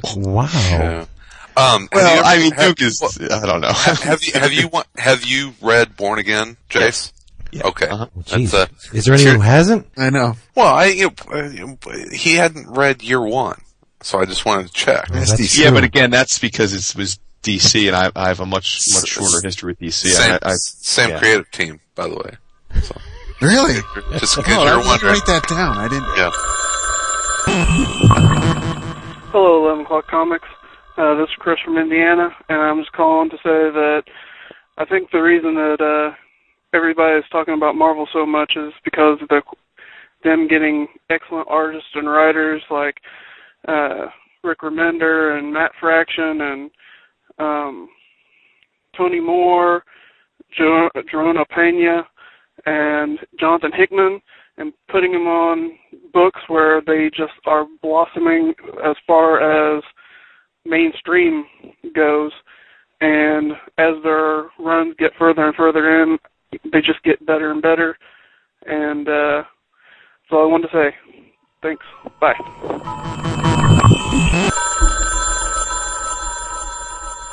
I've told you about Andy Parks' um, general art collection. He's collected art for, for years, and uh, mostly uh, a lot of um, strips. He he collects um, newspaper strip art, but he's got some amazing pages. And um, David Vince and Jason, you probably remember this page from Born Again, the uh, where Captain America comes in to talk to the general. This is the last issue, and it's Oh, got yeah. the line, uh, uh, "I'm loyal to nothing, General, except the dream." Mm-hmm. Andy has that page. Oh, Nice. Yeah. Wow. Yeah, it's, yeah, it's awesome. It's uh, I'm like, you have Mazzucchelli page. That's so cool. yeah, it's it's it's gorgeous. His stuff is awesome. I'm gonna try and finish up uh, Asterios Polyp this weekend as well, Vince. Cool. I gotta, and, I'm gotta- bringing, I'm bringing it to Florida. Yeah, I'm going to Florida next week. I'm going to bring it. and then read it again. No, I haven't read it yet. Ooh. and after that, read it again. Right? That's right. As soon as you're done, close the cover, start it again. I, I read a couple trades over the weekend. Uh huh. Yeah, one was Anything not Marvel or? Um no. just uh, just checking. Well, see, I'll set it up. We we took the kids to a um, hotel in the Poconos, like a water theme hotel, and uh, there's a, an outlet mall on the way, and there's a bookseller, C E L L A R, in this mall, and you can usually get Marvel trades dirt cheap. So I picked up 24 Marvel trades for two dollars and twenty five cents a piece, Wow! Thanks Yep. for calling me. and some Yeah, hardcovers. Good looking out. So among the things I got, World War Hulk, Warbound, like all the World War Hulk trades that, except for World War Hulk X Men, two and a quarter. I couldn't say no. But anyway, some of the ones I, that I uh, I bought, I heard so much about uh, as recent as last episode when David was going on about Patrick Zircher in Terror Incorporated. So that was one of the books I got for for two and a quarter. It was unbelievably good. Written by David Lapham from Stray Bullets. One of the better miniseries I've read in such a long time. It, was disgustingly good. Did you know the deal with with uh, Terror, also known as Shreck? You, you, you guys, David was reading the power, the uh, Shadowline stuff back in the day, but the the he's cursed. He's hundreds of years old, and, and um, he was a vandal. The one of the dudes that were sacking Rome way way back in the day, and uh, his enemies sent this creature called a mare. It's uh, this. It looks kind of like a Jabberwock. It's just this mythological beast. So he kills the beast, but in doing so, he gets cursed. He cannot die. But but the the trick of the curse is his body decomposes. He can't die, but his body, you know, he, he has no lon- cellular longevity. Pieces rot and fall off, so he has to replenish them. So he'll pick up an arm from a dead person, and it it little tendrils of yuck come out of his arm, and it'll re- reattach the body. So um, he was the first in command under this Black Knight, and the Black Knight was slaughtered. So Terror hooked up with the Black Knight's wife, and they fell in love. And th- there's a part in the book where their enemies have had enough, and they bring them both down. They go down fighting. Shreck doesn't die. So he takes the the the woman's body and buries it with this mystical mumbo jumbo, hoping to go back at a later date and revive her. And he just continues on wearing her arm. She had like a a huge metal gauntlet uh, on her arm, and so he he's physically bonded with his dead love now. So it cuts to the present. He's a hitman. What better hitman than a dude that can't die? And so he's a contract killer basically, and he's approached by a member of Homeland Security under the uh, auspices of that one of the leaders of this certain branch of Homeland Security has gone bad, and he's allowing this terrorist organization to wreak havoc in the United States. So they hire Terror to to take him out. He was played, and that's where the story begins. But oh my God, it's it's incredible. He just slaughter, violence all over the place. He's blowing guys apart, and uh, one of one of the um, guys that work for the terrorist organization, he kind of corners him and and kills him and rips the guy's head off and detaches his own head and puts the the terrorist's head on his body to get the information about where these people. It's unbelievable. It, it's it's a bunch of different things at once. It's a it's a Chris would like it because it's steeped in the espionage. It's a s- it's a splatterfest. There is violence out the wahoo in this thing. Um, it's got TNA in it. His girl Friday is unbelievably good looking, very proper British woman who kind of like lets him be himself at her expense. He's he's he's lowbrow. Shreck is you know he's he's salt of the earth, uh, a working man, and she's very proper. Wears Chanel, and it, I'll tell you, it is an amazing series. If you see Terror Incorporated, just buy it because at the very least, Patrick Zircher's art. Oh, Well, it's written by Lapham, you say? yes, it is, and I'll get you the rest of the. Uh, the uh, creative team. It's written, like we said, by David Lapham, art by Patrick Zircher, color art by June Chung. It's it's a slaughterfest. Debauchery, nudity, black magic, unrequited love, just gunplay. It's a lot of different things, but it, it all clicks. There, there's bodies ripped in half, arms blown off, heads blown off. It's nuts. It, it- there's a reason why it's a Marvel Max title. They they push the Max right to the edge. I mean, and there's one thing to say about David Lapham. If there's one writer that can capture the dark, sticky underbelly of humanity, it's David Lapham. Uh, uh, you you picked up the noir. We talked yes, about this but I last didn't. week. I didn't get it yet. Oh, the, his is the kickoff story in that. It's called "Open the Goddamn Box," and yeah, it's a stray bullets story, and it is classic stray bullets. It is the dark, slimy underbelly about what is worst in us and humanity, and it's a train wreck. You just can't turn away from it. You you have to finish reading it, and it is a messed up story, but it is it is classic stray bullets. It is so good. He's I I the more I find out about that guy, and the more I read his work, the more I like him. Hmm. He's so good. More, I'm maybe a little afraid of him, but Yeah, more I, I- like I know. work, yeah, Yeah. you know, There- it's like what what kind of a mind comes up with this stuff? It's you have to. I mean, you have to have either gone to some pretty dark places in your life, or talked to people that have gone to some pretty dark places in their life to come up with this stuff. Because it's oh. it's it is it's messed up. Well, listen to this. There's a there's a part in the in the I think it's the first issue where the terrorist organization has uh, Shreck on the ropes. They they have him right where they want him. They blow the shit out of him to the point where his body's liquefied. Literally, his he, they they throw him in a vat of acid to kill him. And uh, when the guy's mopping up the mess, like pieces of viscera or whatever fall on the floor, they mop him up, throw the bucket of Gru in the toilet. It goes into the sewer. The mystical element of, of his cellular stuff attaches to a frog. The frog gets hit by a, an SUV, attaches itself to a cat that belongs to a wife beating kind of hair trigger temper guy he he attaches himself to that dude, makes his way back to his safe house, and he still has the personality of the uh, the wife beating guy, uh, and so he takes it out on his uh, girl Friday. He's beating the crap out of her, and she just there's a point where she just lets him do it because she knows it's not him. It's it's the identity of the dude he's bonded with. It's this series is nuts. It, it's beautiful, and uh, the whole thing about the arm is he the the arm is the only thing that grounds his curse. He needs the arm back, and when they blow the shit out of him, they take the arm. So he will eventually die. He will decompose to the point where there's no coming back. He needs the arm back, and you know when you find out the identity of the person who has the arm, it's it's nuts. You got to read this, Chris. You would love it, and I, I know Wood and David would too. Terror Incorporated, awesome stuff. Well, heck, if I, if I had had a friend that had found it for like, you know, two and a half Two and a bucks. quarter. yeah, two and a quarter. Give me a call. Hey, buddy. You want Okay. this? And brief, briefly, the the other one I read, and I'm not going to spend too much time on it because it doesn't deserve it, was X Men: Die by the Sword. Has anyone read this? Yikes. Yeah, I, Jason's read it. Yeah. Um, w- I, I really don't like it to re- to You know dissuade. what Mama said? I know. I don't want to dissuade anyone from reading something, especially if it features Excalibur and Exiles. One would think, hey, there's a winning combination. Mm-hmm. Excalibur and Exiles.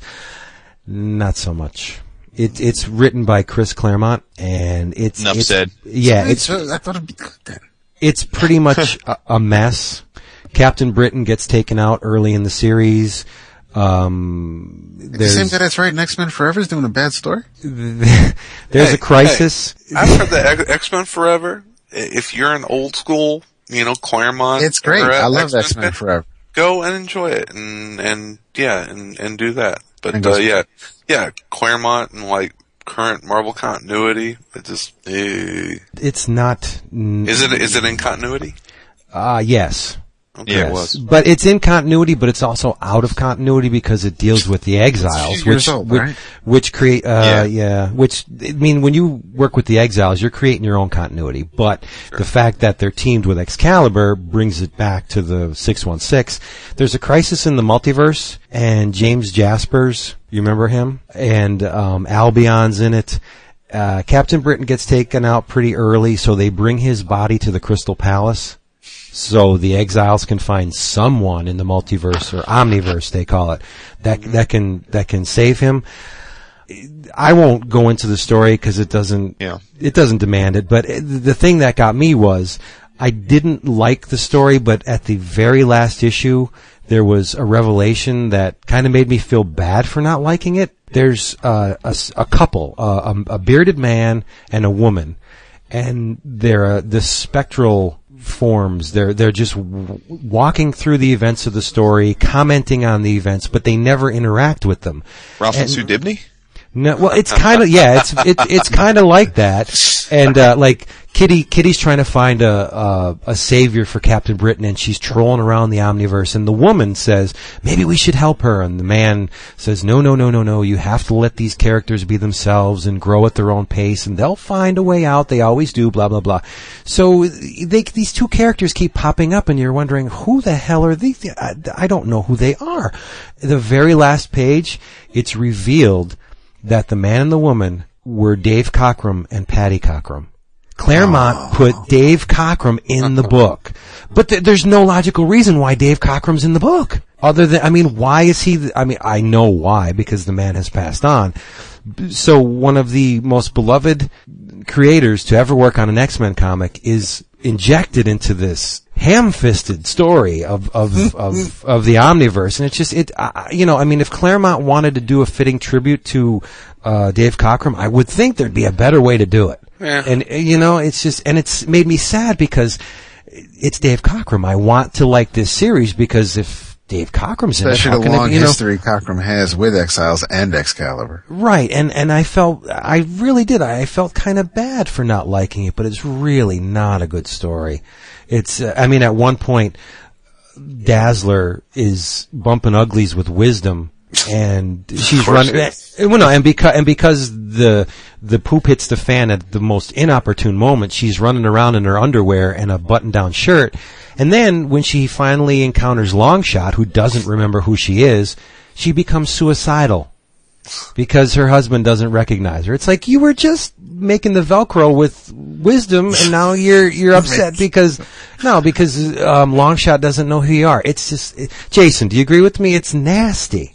Y- Yeah, it's it's a hot mess. It's uh, it's look. I, I mean, again, I, I, Claremont's one of those maddening creators because he's got to be in my my pantheon of all time greats for his work on X Men. You know, one of the most formative books for a lot of people our age, or, or uh, certainly for me at least. And yet, I, I also I, I love that he's doing X Men Forever now because they. Marvel, understandably, I guess, feels compelled to give him one ongoing book in the mutant verse forever if he wants it, and I understand that. You know, it's sort of like uh, being chairman emeritus or something, or getting a honorary doctorate from you know a university. I, I get all that, but that being said, being a completist nut job like I am, I seem to always find myself buying these books that he writes in continuity, and they drive me mad because the Claremont today. Uh, I guess in some ways isn't much different from the Claremont of 25 years ago, but that's But very that's the problem. Yeah. Um, so I love that he's doing a book now that's his own take on what he would have kept doing 20 years ago if he didn't leave the book, because I just remember uh, reading his Excalibur run, just just being bewildered. And there's so many of my favorite characters in that book, and I loved what he did with uh, with Sage when he did the you know the X Men run um, there when he came back and they they were going to do the whole Books of Destiny and it was going to be really cool. It never went anywhere. Then they gave him Excalibur and they had the other version, the evil version of the of the of the team from another al- part of the. Uh, it it just became a mess, and yeah. So I'm with you. I mean, I, I read all that because again, I also love the Ex- Exiles like you do, and I I couldn't say no to it, but I wish I had had the fortitude to say no to it. Put it that way. Yeah, yeah. And uh, you have the Captain Britain Corps in here, the reuniting, what's her name? Uh, Nightcrawler's daughter. Nocturne. With um, that version, James Proudstar, you know, it, it, all the pieces are here. It, it should be Blink, isn't it? I mean, come on, how could you go wrong with. Blink? Yeah, and and there's a Deus Ex Machina at the end that just boink. Okay, it's over. You know, it's it, I don't know. It was just silly. It was worth two fifty, I guess. Uh, God Yes. bless him. God bless him. That's what else you haul in? Oh, In jeez. 24 trades, Jesus. I got the complete John Byrne's Next Men from IDW, which is not the complete John Byrne's Next Men. It's most of it. It's not all of it. You picked that up Um, for, for two and a quarter? Yep. Uh, let's see. you. World War Hulk Damage Control, Warbound, Gamma Corps, New Avengers Volume 7, The Trust, Ghost Rider, Hellbent and Heaven Bound, The Eternals by Jack Kirby. I figure if I want to read it again, why should I pull out the originals? Uh, Silver Surfer Requ- Requiem, Secret Invasion, Home Invasion, Counter X, The Order, The Next Right Thing, X-Men Divided We Stand, Marvel Atlas, Secret Invasion, The Infiltration, Young X-Men, Final Genesis, and these are hardcovers now. Runaways, Dead End Kids, Ultimate Iron Man 2, Wolverine Origins and Endings, Ultimate Hulk vs. Iron Man, Ultimate Human by Warren Ellis, uh, and Wolverine Logan. And I also got, and this just made me giddy, Fantastic Five, The Final Doom by Tom DeFalco and Ron Lim. Nothing puts a smile on my face quicker than seeing a book by DeFalco and Lim. I, I don't know what it is about Ron Lim's art, but it just makes me happy to see. I, I think Ron Lim is very underrated. I love his artwork. It, and, and this is an old fashioned 80s era Marvel book. It's just fantastic. I could, I hope DeFalco and Lim never stop working together. They're two of my favorites. David, back me up. Oh, I love Lim. No, absolutely. I mean, even going go. back to like Silver Surfer and and and X Men twenty ninety nine, and oh, and then picking up from uh, where Perez left off with the uh, with the Infinity right, books. right, and he he's not a very flashy artist, but there's No, some it's there's- job done. th- there, it's a solid uh, approach to to comic book creation. It does the job, and it's very enjoyable to look at. That's that's basically all I need. So yeah, two and a quarter for all those. Can't go wrong with that. No, I'm Wow, telling. nice. it- Jason, it's about um, it's about an hour away from you. I would think an hour, hour and twenty minutes. It's worth going there. The scientists at tech support have been using their beta scope to track proto signals. Don't let it be said a chick can't take a guy down. If they are timely, they may be able to save innocent people from being destroyed by forces they cannot understand or control.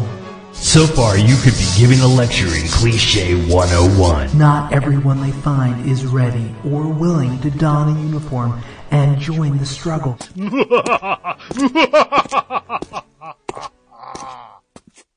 What a jerk! And then again, some are.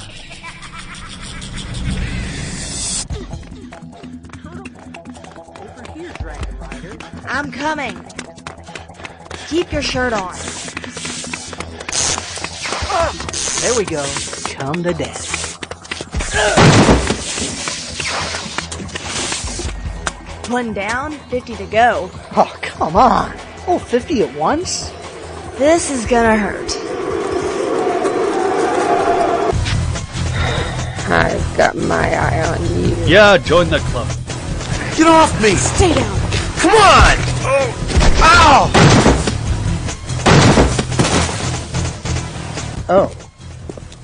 Hi. What the hell do you people think you're doing? No!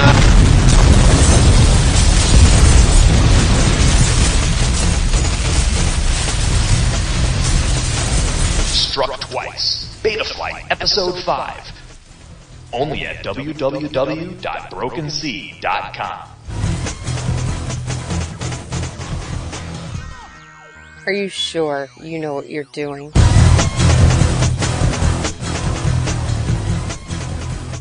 You know where else is worth going, Vince? Wild Pig Comics. Jason's hammering this man. Yes. You say how how much how much they paying us again? Zip zero.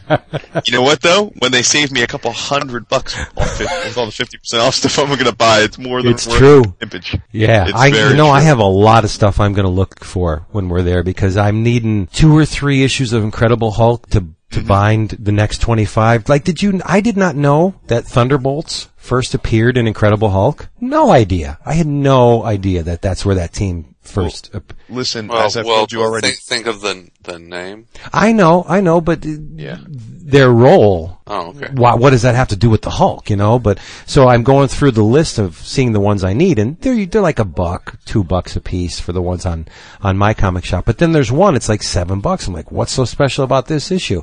Boink, Thunderbolts, first Yeah. appearance. Mm. Well, as I've told told you already, don't dick around. Make sure you guys are there real nice and early. We can all have breakfast at the diner right right down the street, and then get in line because uh, for as great as the selection will be all day long, if you want something specific, you gotta you gotta get in right away so that you make sure you get it. Because Yeah. obviously he has he has you know if if you want if you want Vertigo trades or you know an essential or something that you know a, a, a Marvel trade that came out last year, there'll there'll be multiple copies of all that stuff that you'll be able to get. But I mean, if you want something like a specific back issue from you know five years ago or a wall book or you know an indie trade, you, you know he probably has one maybe two of, of any given thing. So you you got to kind of get in there and get in where you fit in. But yeah, Right. What city is this in? uh, it's in, it's in um, Kenilworth, New Jersey. It's uh, it's just a, a pretty typical uh, little uh, suburb in Jersey, and it's a small store. It's probably 900 square feet, but it's awesome. Like I said, I mean, he's he's a fantastic grader, and he uh, he always buys a couple uh, new back issue collections to get uh, get, get her for the sale. I think he's got 60,000 back issues this time, and bought uh, 10, 15,000 new, primarily Marvel Bronze Age uh, books for, for, No from a couple kidding. collections over the summer. Yeah, so um, so it's great. Little little Yeah. F, FYI to folks, and ask your comic shops, or even better, suggest to your comic shops that uh, we have a skip week coming up in Ah. December, right? That's right. That's right. No, but right. th- there will be one book coming out from DC on that week. Is it uh is it That's uh, what that's what they're hoping. right? Yeah, Yeah, that's what they're they're- hoping. We'll see if that actually happens. Yeah, I think they're actually shipping it the week before, but they're asking retailers Right, yeah. to Yeah, not right, right, right. release So it until they my what- breath. Yeah, whatever. But there is going to be a skip week this year. Is it the the last week in December? Right? Yeah. Yes. I, I was talking to Mark Beatty at Dark Tower about it, and he's like, "Yeah, it's a pain in the butt." And I was like, "Dude, that's a great week for you to have a big sale in the store." And Absolutely, he's like, yeah. "That's a really good idea." So, you know, ask ask your comic shop if they're going to have a big sale that week, and if they say no, say, "Well." Why not? It's a great reason to get people to come in whenever they may take the week off and and, and not come in. So um, I think Mark Beatty's going to have a nice sale. Can make it like a week long sale to get rid of a lot of uh, a lot of stock and inventory. So yeah, talk to your talk to your LCS and see if uh, see if they're going to have a sale that week because I think a lot Cool. of people will. It's Awesome. it's an excellent opportunity. Yeah. Yep. Yep. Yep. Great idea. Because you know those crazy comic fans, they'll spend money. They're they're used to spending money every week. This is just another another week. So Especially to blow through their Christmas money. move some of that back yeah, stock, man. Exactly. It's like come Yeah. in, come in that week. It's like, yeah, no, no new comics, but hey, if your store's going to have like, you know, 30% off trades or, you know, half off wall books, that kind of stuff, you know, so yeah, just ask them. If they're not, mm, ask them why not. Yeah. So Jason, you got to be my my blocker. I, I need about five issues to complete a run of Hulk from 230 to 474. Okay. Well, the other cool thing about the way they do it is, um, I know from going to a lot of cons and uh, and and whatnot, looking at the the cheapy books, a lot of times they're just kind of randomly strewn about. These are alphabetized. so awesome. That's yeah, great. So you, Yeah. you'll find that you find the Hulks where the H's are, and that's you're all set. Yeah. Send, send me your list. I'll, uh, I'll check Dark Tower, see if they have any of those. Look at this. Sweet. It's a good. It's a good thing. Yeah. So I, I take care of my friends whenever I, you know, see good deals. Oh, sucky, sucky. You, how about you send me a list and I'll see if I can scare up some of those trades for you. Unless of course, unless of course your friend also wants a book that you want, and then you try and swipe it from under him because he won't know any better. Oh, I would have taken that shit. so, so now, Nice. Zach Crucy, you oh, My owe you you owe him a pop or something because Right. he he, sa- he saved that Wolverine omnibus because I was going to steal that Hell yeah! right out from under you. Hell yeah. Crazy For ten- prices for on ten, those For ten dollars, I would steal that from my mother, Jason. I, I would defend your mother's honor having met her. my mom is reading Storming Paradise right now. I told Oh, her, really? Yeah, I told her. I told her the. Uh, I told her the setup of it. That is, you know, an alternate history of a conventional invasion uh, of Japan to, to end the war. And she's like, "That sounds really neat." And uh, and so I'm leaving. I was visiting my mom and dad this weekend, and uh, and I figured my dad, uh, if anyone would be interested, and he's like, "Oh, you forgot your your comic." I was like, "Oh, you want to read it?" And he's like, "Yeah, I got other stuff." My mom's like, "Ooh, I'll read it." I'm like, "All right." So so I'll, I'll get a I'll, I'll get a review on uh, on uh, Storming Paradise from my mom this week. Should have call in the hotline. Cool. I should I should get my mom to call in the hotline. this is Chris's mom. Hey, Do I hey, press a button? I think Jason's ready to party down with my mom. Oh, like I told, yeah, she's the bomb, man. She's like the uh, the Paula Deen of geeks. It's awesome. Uh, It's Oh, awesome. one one thing about that uh, I forgot to say about that Terror Incorporated, Mm-hmm. it, it would make a perfect movie, and the the one man to do it is David Cronenberg. So that's what kind of story we're talking here. Cool. Yes, it's it's a fantastic series. And while you're at it, go back and get all those uh, Shadowline titles, like Yes. uh, Pow- Powerline, Saint George. What was the other one? Doctor Zero, and then that Critical Mass series. Those are all excellent, excellent titles. And uh, this character, Terror Incorporated, uh, also known as Shreck, he's in this stuff. N- Albeit he doesn't look the same. They updated him for this series for the better. He used to be green. He used to be green and had these like Those whiskers goof- goofy greenish whiskers hanging Yeah. off him. But yeah, he's Frick. badass now. He kind of looks like cool as a Crossbones. but Yeah, kind of looks like Crossbones in in a way from uh, Captain America. Only that's a real skull. Oh. God, without the, Yeah. the headgear. so cool. Can we talk Necrosha? But you guys didn't. You can. You can tell me all about No, you've already. it's like- you and you're picking your books up the day of the show, man. I'll tell you. It's, I gotta stop. great, so I I'm in no rush. You've had your you've had your your allotment of of X talk already. Okay, okay. Well, let's talk about uh, let's talk about something that uh, is already being hailed as an instant classic. Oh, you? I thought you didn't read the Punisher. The list. No, What's but what this did- instant classic I'm hearing about? What I did get around to reading was a certain book by Mr. Darwyn Cooke, uh, Parker the Hunter. nice. Uh, it was, uh, and it's, I know it's received heaps of praise in print, uh, in prose and, uh, on the podcast circuit, so, uh, I probably don't have any new angle to add to it, but, uh, but it certainly did live up to the expectations. Um, as with anything Cooke, it's, it's gorgeous. I, for any of you that aren't that familiar with the source material, but may are may be familiar with uh, with uh, the movie Payback, I, I I would encourage you to give this book a try and recognize that this is not going to be uh, evocative of that movie, but much more the original books. Um, this book is it very much feels like you're reading, uh, you know, something from from many decades ago. Uh, it looks that way. It feels that way. It's just, you know, there's a, a starkness to the story. Um, you know, just a simplicity, and uh, and it, it's fantastic. It's a super quick read, you know, but but you I you get your money's Looks worth. great. 'cause Looks it great. just looks But fantastic. hey, be careful because Payback is one of my favorite movies. Really? Wow. Yeah. The director's The direct- cut or the direct- theatrical? There the you direct- go. director's Good. cut. Oh, I haven't seen the director's cut. I saw it in the theater Yeah, actually. it's Dude, like Kris Kristofferson too. isn't even in the director's cut. No shit. Oh, okay. I love Maybe- him. Oh, I'll have to uh, Netflix it then because I mean, uh, it is it is a dark, dark movie. They okay. the the theatrical release, the and what originally Thanks, came on Mel. DVD, very yeah, different different movie. Different, different. Yeah. Okay. It's the the director's cut is is awesome. Um, Yeah. check out uh, check out Point Blank, and not the uh, not the uh, the Bodie surfing Point Blank. Oh, come on. You can check Uh, that one out too. Uh, yeah, you can. Yeah, you can check that one out. But uh, uh, Point Blank is also based on on the Hunter. Yeah. Wow. I didn't Which- read my copy yet. But in, in Payback, his name is Porter. What was his name in uh, in Point Blank? Um, here, hold on. I've I've got it right here. Because I know, Brooks. because because obviously, But it was it was Lee Wa- uh it was uh Lee Marvin, right? yeah, that's who played the character. But uh, but, Yeah. but because of uh, of the author's feeling, Walker. he did, Walker. right? He did he didn't and he didn't want any other character outside of Yeah. he didn't want anybody Well, it's, else uh, to interpret.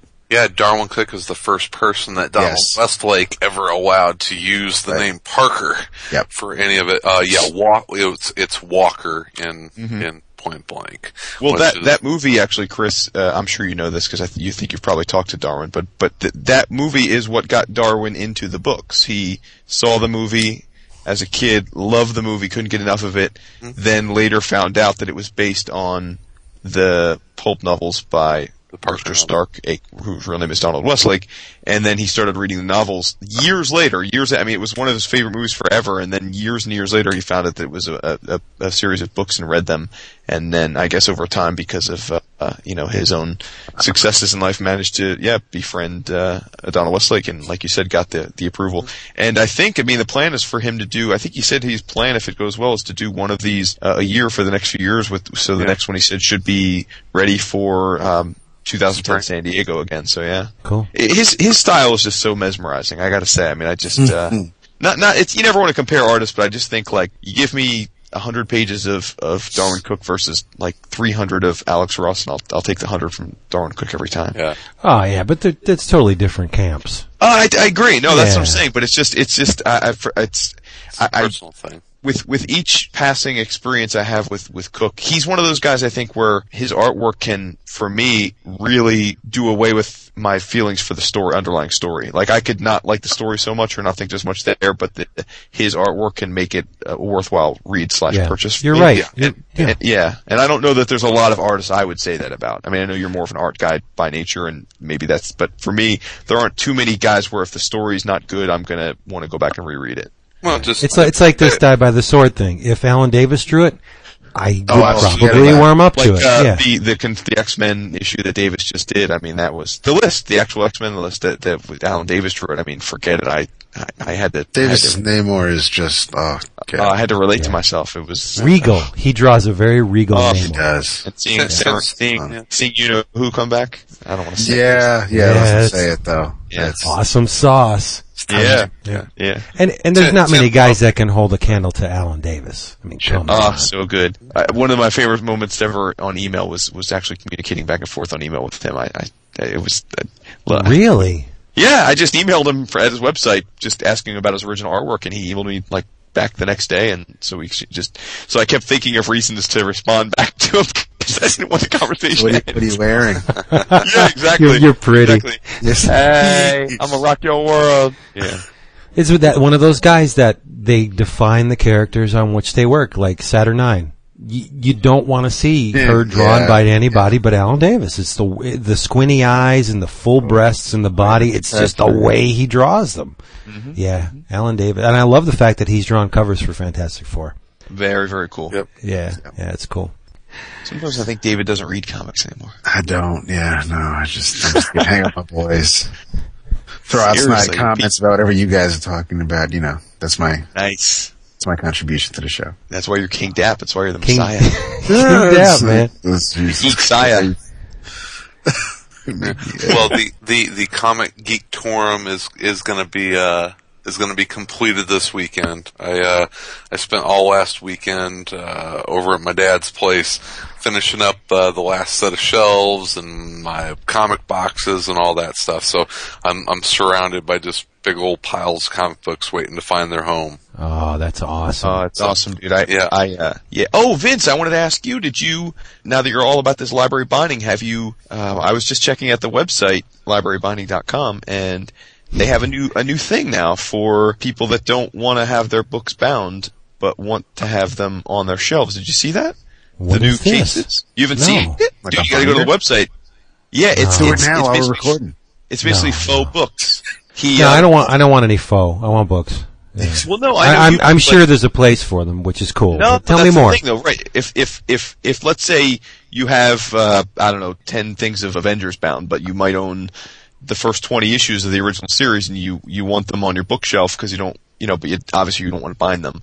He has these things now where basically they'll take I think it's up to twenty comics, and they they they make these um, they're like faux books that so from the if you have them on your bookshelf, it looks like a book. You can have it just like with the, any other thing that they do. You can have it um, stamped and imprinted any way you want with any kind of logos or dies or labels you want. but um, it's actually like a holder that's made to perfectly fit uh, bagged and boarded comic books, and it can hold and boarded, many- really. Yeah. So and so inside, rather than it being actually bound, it's like a case. And you open it up, and it's in there holding, you know, uh, perfectly contained, you know, X number of comic books. You can Oh, have that's kinda your- cool. on Yeah. your shelves, but yeah, not actually, you know, quote unquote, ruin them if it's a book you don't want to permanently, Right. you know, alter. So uh, very That's cool. Yeah, I thought. Yeah. I think there's definitely a place for it, especially if you're a binding nut and you're going to have like tons of your stuff bound. I think oh, that's a that's comp- the goal. That's the goal to have everything post, say, 72. Eh, let's just cut it off at 75. Everything after 75, I want to be able to walk up to my bookshelf and take it off. I'm not Yeah. a fool. I, I'm not going to, you know, bind bronze and silver age stuff. But I got a message, I got a call from the other day. Um, I had my, my initial batch are completed and they're, right? they're, yeah, they're on their way to me. That was and. I was, I was thinking, it was very quick. I was thinking about it. Binding your comics is an opportunity to create a unique, original piece of art that you and only you own. Yeah. I mean, and and you could it this here's a um, a, a stack of 25 comics bound into book form that is completely unique to you. You, you you bought one issue in New Jersey, you bought three in New York. There's a history to this thing, but then it's also an an art object because you can craft this book however you want. Like I have a plan to take all the books that don't have a a, home, books like maybe from the black and white boom of the 80s where maybe they only did release one issue. And, and, and just take the, like say, uh, the jujitsu gerbils and the kung fu kangaroos and the Boris the Bear type things and just bind those all together so you get not only a snapshot of a certain time in comic book history, but you get a completely a, an object that's completely unique to you and there's only one of these friggin' things in the entire world and it's on your bookshelf. It's a, it's a rare opportunity that you can do that. So that that's another reason why I want to bind all my stuff you know? And then you determine the layout too. I mean you, you can you can put X51 with the original Machine Man series and then maybe put I don't know like your run of steel in there with it. Why you would do that I don't know but you have the opportunity to do it and, and so you have one book that says what you want it to say. It's a, a snapshot. It's awesome. I'm so into the binding. I can't even tell you. I'm it's sending. an interesting subculture too. Um, Yeah, I'm sending the- three volumes down a week. Yeah, you, you can go Yeah. nuts, but uh, I mean, the this stuff week- people are doing with this is is just crazy. I mean, some of Right. these. Uh, I mean, because once you do it and you start getting a sense for it, I mean, there are some magnificent collections that are being done, and people are putting like original sketches from, Yep. you know, the artists in in the in the front or back covers, or leaving a play a place in there for sketches from the artist, so they can go to a con and and, and get them sketched by the guys, and and you know, putting in table of contents and like who's who and OHOTMU pages, and um, it's uh, it's super super cool stuff. The one thing I'm bummed about, and this this is perfect for you, Vince. I, I think you're just getting the straight up buckram, but you can do a thing now where you can go to um, Indigo Inc. and for like two bucks, two or three bucks, you can send them this. Uh, you can use a template they give you, and you can Photoshop your own um, graphic that you want for the cover, and and then they'll mail it directly to Library Binding, and Library Binding will laminate your book with that. So instead of a buckram cover, it'll have a laminated. So it's like your own your own you know hardcover comic edition. I've seen some gorgeous ones, but the only thing is, is you have to be very adept at Photoshop because it's a blank template. You can make it any way you want. Well, Jason, I can do it for you. You don't have to pay me. So there you go. Nice. Not in money. Because you're my well, yeah, there you go. But uh, this week I sent and and to get to talk about what Jason was talking about the whole laminating and the co- covers and the die stamps and everything. Uh, that the, the the fact that you have the option to do that is really cool, and uh, God bless anybody who wants to take advantage of that. But the book is just a means to an end. Yeah, what what I really care about the, the title and the issue numbers. that's all. I'm doing. That's all. Yeah. This week I sent down Astro City one to six plus the first 22 issues of the ongoing. Wow, In, nice. in one volume, I sent down. It was a combination of Mike Allred's Atomics and Joe Casey's Intimates. So I called the book Intimates and Atomics. Uh-huh. How about that? Jo- Joe Casey's Intimates is a really underrated series. Uh, that is just a brilliant. It, it's almost postmodern in a way because uh, if you've ever seen it, there's a, a scroll on the bottom of each page, like this this info scroll, where where they'll just put news relating to certain events in the story, or they'll flesh out that universe a little bit more with like you know pseudo news blurbs. It's an awesome series. And um, I forget what the third volume I sent down was. That's how you know on the ball I am. Oh, Jonah Hex, one to twenty-five. Oh, nice. Yeah, I got it done with Joan- chocolate Joan- brown uh, cover with gold lettering. Yeah, The Jonah Hex would be very worthwhile to bind. That's perfect. yeah. Yeah, oh shit, I I'm binding to- everything. Yeah, I'm going to do some West Coast Avengers. Nice. One of the first things I do, um, and some Alpha Flight. Ooh, that's yeah, Alpha Flight. I should Alpha do that Flight was next. Just get- Byrne run get the, uh, or everything. everything. There you go. Okay. Mine will be uh, Gotham Central, The Losers, and Fear Agent when it wraps up. Yeah. Those will be the first ones I buy. I, I'm waiting for proof. I think it ends at issue 28, 29, around there. yeah, b- vol- volume one ends, and then Yeah, I'm just going to bind it all. Well, I got to be honest with you. I don't know when seeing the work that Riley Rossmo is doing in, in Cowboy Ninja Viking. I got a feeling they're not. They're he's not doing any more proof for a long while. As much as I'd like to see him stay Yeah, on it. it's a beautiful book. Yeah, We'll see. You never know. Alex, if you're listening, let us know. yeah. Give us more proof. And, and I think I think Alex Grecian is going to have a pretty good 2010 from what I'm hearing. And whenever he was at Windy City, he said uh, he said 2010 is looking like a, a really fun year. He's got some cool stuff coming up.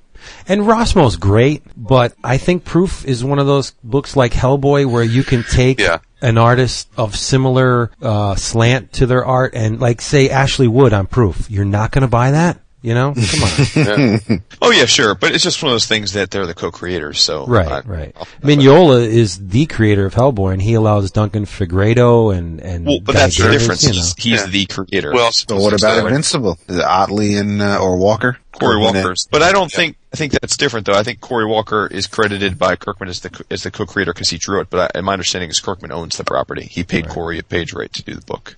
So I Oh, think okay. it's a little different. But yeah, Tr- That again, the the transition between the two artists was almost seamless because they have very similar styles. And uh, another book, Invincible's ending soon. They're gonna they're gonna start that uh, over again too. Probably not a bad idea. It does make sense. You're right. It does. Yeah, I love Invincible, but it's one that I honestly I haven't haven't read in a long time. It's I'm probably three trades behind, and it's just going to be one of those. I'm hoping for some snowy days this winter, Yeah. and and I've just about got my comics room. It'll it will be done this this week, and I'll, I'll post some pictures on the on the on the forum. Um, where's the forum at, David? forum.bullpenbulletinspodcast.com or www.11o'clockcomics.com. Ding. There you go. We Come need to get join the, the, the Geekdom Geektorum threads going again and see what everybody Yes. Nice. everybody's, yeah, I, uh, I know. Mine like. mine is finally starting to. Uh, the raw bones are there. The electricians were here on Tuesday, uh, putting in new lighting and stuff, and uh, and moving some outlets around in there, so I can Cool. better Nice. uh, tearing up tearing up the carpet this weekend. Wow. And uh, Mine's and- about six to eight months away. all right. But I envision an entire wall of just bound comics. Well, obviously I'll have to have some boxes for the new stuff, but I, I just want everything bound. And the and the very old stuff will be in boxes, but Yeah, uh, just a nice wall of, of bound. Oh, I'd never leave the room. And that's Yeah. that's my plan. You know, you you were talking about uh, comics, you know, gathering different gases from Yes. you know the papers and that kind of stuff. And um, I got to thinking about that. And all of my, as I'm looking at my comics right now, I don't tape and have never taped my bags for my comics. Well, that's probably a good idea. They all just they all just sit. You tuck sit the flap inside the bag, inside the. No. the well, how do no, you? they're they're all they're all just standing up saluting. Okay, well, the the compression from when you you put them all in the box, the Mm-hmm. the the pressure from that stack of comics is going to push a lot of that gas out, and since you have the flap open, it's going to seep out. So yeah, that's cool. But So so my worthless comics aren't as worthless as worthless comics. well, if you have them in in polypropylene, you might as well just just leach the cover the color off the cover yourself because that's what that stuff's doing. But yeah, what are you going to do?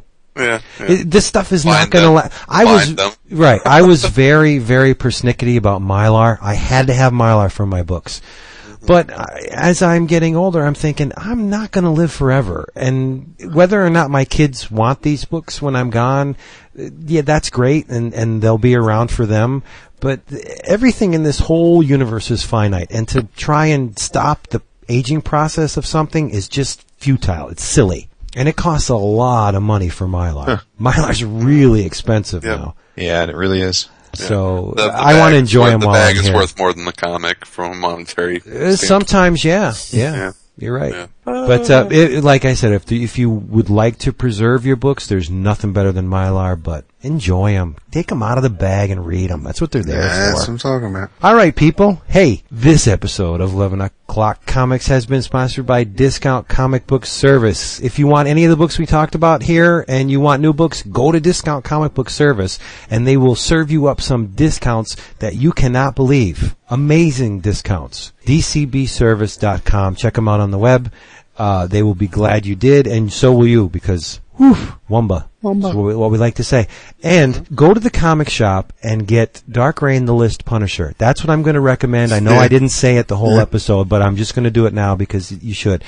Unbelievable. Rick Remender. Oh my God. John Romita Jr., Klaus Janson, Mr. White on colors. It is wonderful, depending on how you define wonderful, but it is. No, jeez. the third trade of Echo just came out. Really? And yes, it, I love that that they are putting those trades out uh, like clockwork now.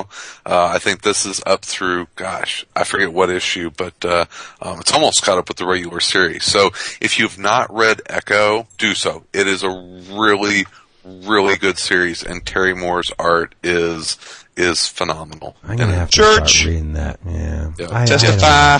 Tell me it's, it's far removed from Strangers in Paradise. It is. Okay. It is. Very much so. All right, then I'll pick it It's up. a government. um, it's a government. Sci- it's a sci-fi government intrigue conspiracy type of yarn. All right, I'll Here, it. here, here you go. Here's your mashup to remember. It's the Incredible Hulk meets Thelma and Louise. Ooh, I'm there. I'm halfway there. Yeah. I fell asleep during Thel- Thelma and Louise. Yeah, I don't know if I. Yeah, I mean, She It's- she she was getting raped on a table, and I fell asleep, and I woke up. They were going off a cliff. It's like okay, that was a great movie. Oh well. It's, No, it's, it's- it's it's, good- it's, it's a good yeah, it's a, it's a desert road trip trying to get away from the authorities. Cool. And, yeah, I'll read it. it's some sci-fi action and absolutely beautiful Terry Moore art. Nice. Before I tell you what you need to read, uh, I I think we need, I want to ask a favor of our listeners. Ooh. Um, two two favors actually, two favors. One, we sure do appreciate uh, iTunes reviews. Yeah, we do. So uh, if anyone hasn't done so and they're comfortable doing so, it would be pretty awesome if people went ahead and left us a review, told us what they think of the show. Let's make a goal. Push us over 200. Yeah, We're uh, current. We're currently at what 140. I think. yeah. Push us over 200, just so we have a nice round number. Awesome. The other thing I wanted to request is for our hardcore forumites, or if you're not hardcore but you're considering jumping into the forum, uh, the 11 O'Clockers for uh, this coming uh, year, our awards are posted in a pinned thread in our main forum. You can, uh, as a lot of people have been doing, just copy and paste your choices now that you have, and then you can go back to it anytime you want, edit it and modify it. But uh, by all means, the uh, the more contribution here, the better. When we when we go ahead and, and do our recording, whenever that may be in January, February. And uh, now that I've gotten those uh, things out of the way, by all means, people, while we still can, please, please, please read Rebels. Uh, it's it's Oh, yeah. freaking badass. It's a great DC book. Tony Bedard is doing killer work on it. All the art art guys have been doing it. I think uh, Claude St. Aubin is the new ongoing artist, and he's terrific.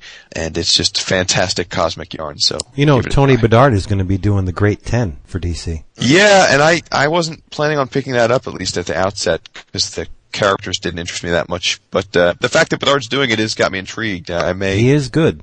yeah I may be uh, picking up the trades there if if it gets good pub. Read Darkness Pitt number one. This is Dale Keown, man. Come on. That's right. Dale It's Keown so beautiful. drawing I- I- people getting ripped to Oh, shreds. read it again. Nice. Oh God, it's it's great looking. Does Pitt have a penis? I haven't asked him. No, because like, look at the, you know, you wonder about things like that. He's, oh, You wonder about. I it. don't know, I don't know. And and why don't you stop by our forum and buy some DC books from me? Because I want to get rid of this stuff. We're moving Yeah. soon. Come Start get it. selling books I want to buy. Come get it. You tell me what you Spice want. I'll hook you up. You got you got that JLI stuff, huh? Yes, I do. I do. I have the whole run. Yeah. I, I'm, I may have to talk to you, Vince. Jason, you're always talking about how you're not schooled in Batman. I can sell you for pennies on the dollar almost 400, probably, yeah, almost 400 consecutive issues of Batman. Now, why don't you want to bind those? I don't, I don't want them. I So want, are you I only want, I want binding to move Marvel them. books? No, I'm bu- I'm binding Marvel books, indie books, and and certain DC books. All the Vertigos are not going anywhere. All like books like Helfer and Baker's The Shadow and Denny O'Neil's The Question. I can't part with that stuff. Sure, sure. But you know, the Superman, Batman, anything in a cape and a cowl from DC, it's going out the door. So if you want it, Wow. Come to the forum and, and yeah, I gotta move this stuff. I just have too many books. I told you I will stop this flip flopping shit that I do every couple of years. I'll put an end to it because if I don't have the books anymore, I'm not gonna flop. There's nowhere to flop to. I will. I will end you. There's nowhere to flop to. So that's the goal. Please help me stop flip flopping. come, come to the forum. Forum.bullpenbulletinspodcast.com. Okay, thank you for being here. David thanks you. Wood doesn't care, and Chris is awesome.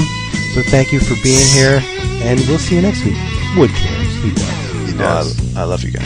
Wood has. He does. And, I, and I'm not, I'm not that awesome. Yeah, yeah. That, that's for sure. I think you are. Oh. Yeah, he is awesome. Quite opinionated. Someone around here needs an opinion that's based in reason. That would be- wait, that would be me, right? Bye. Yeah, right. Bye. Bye.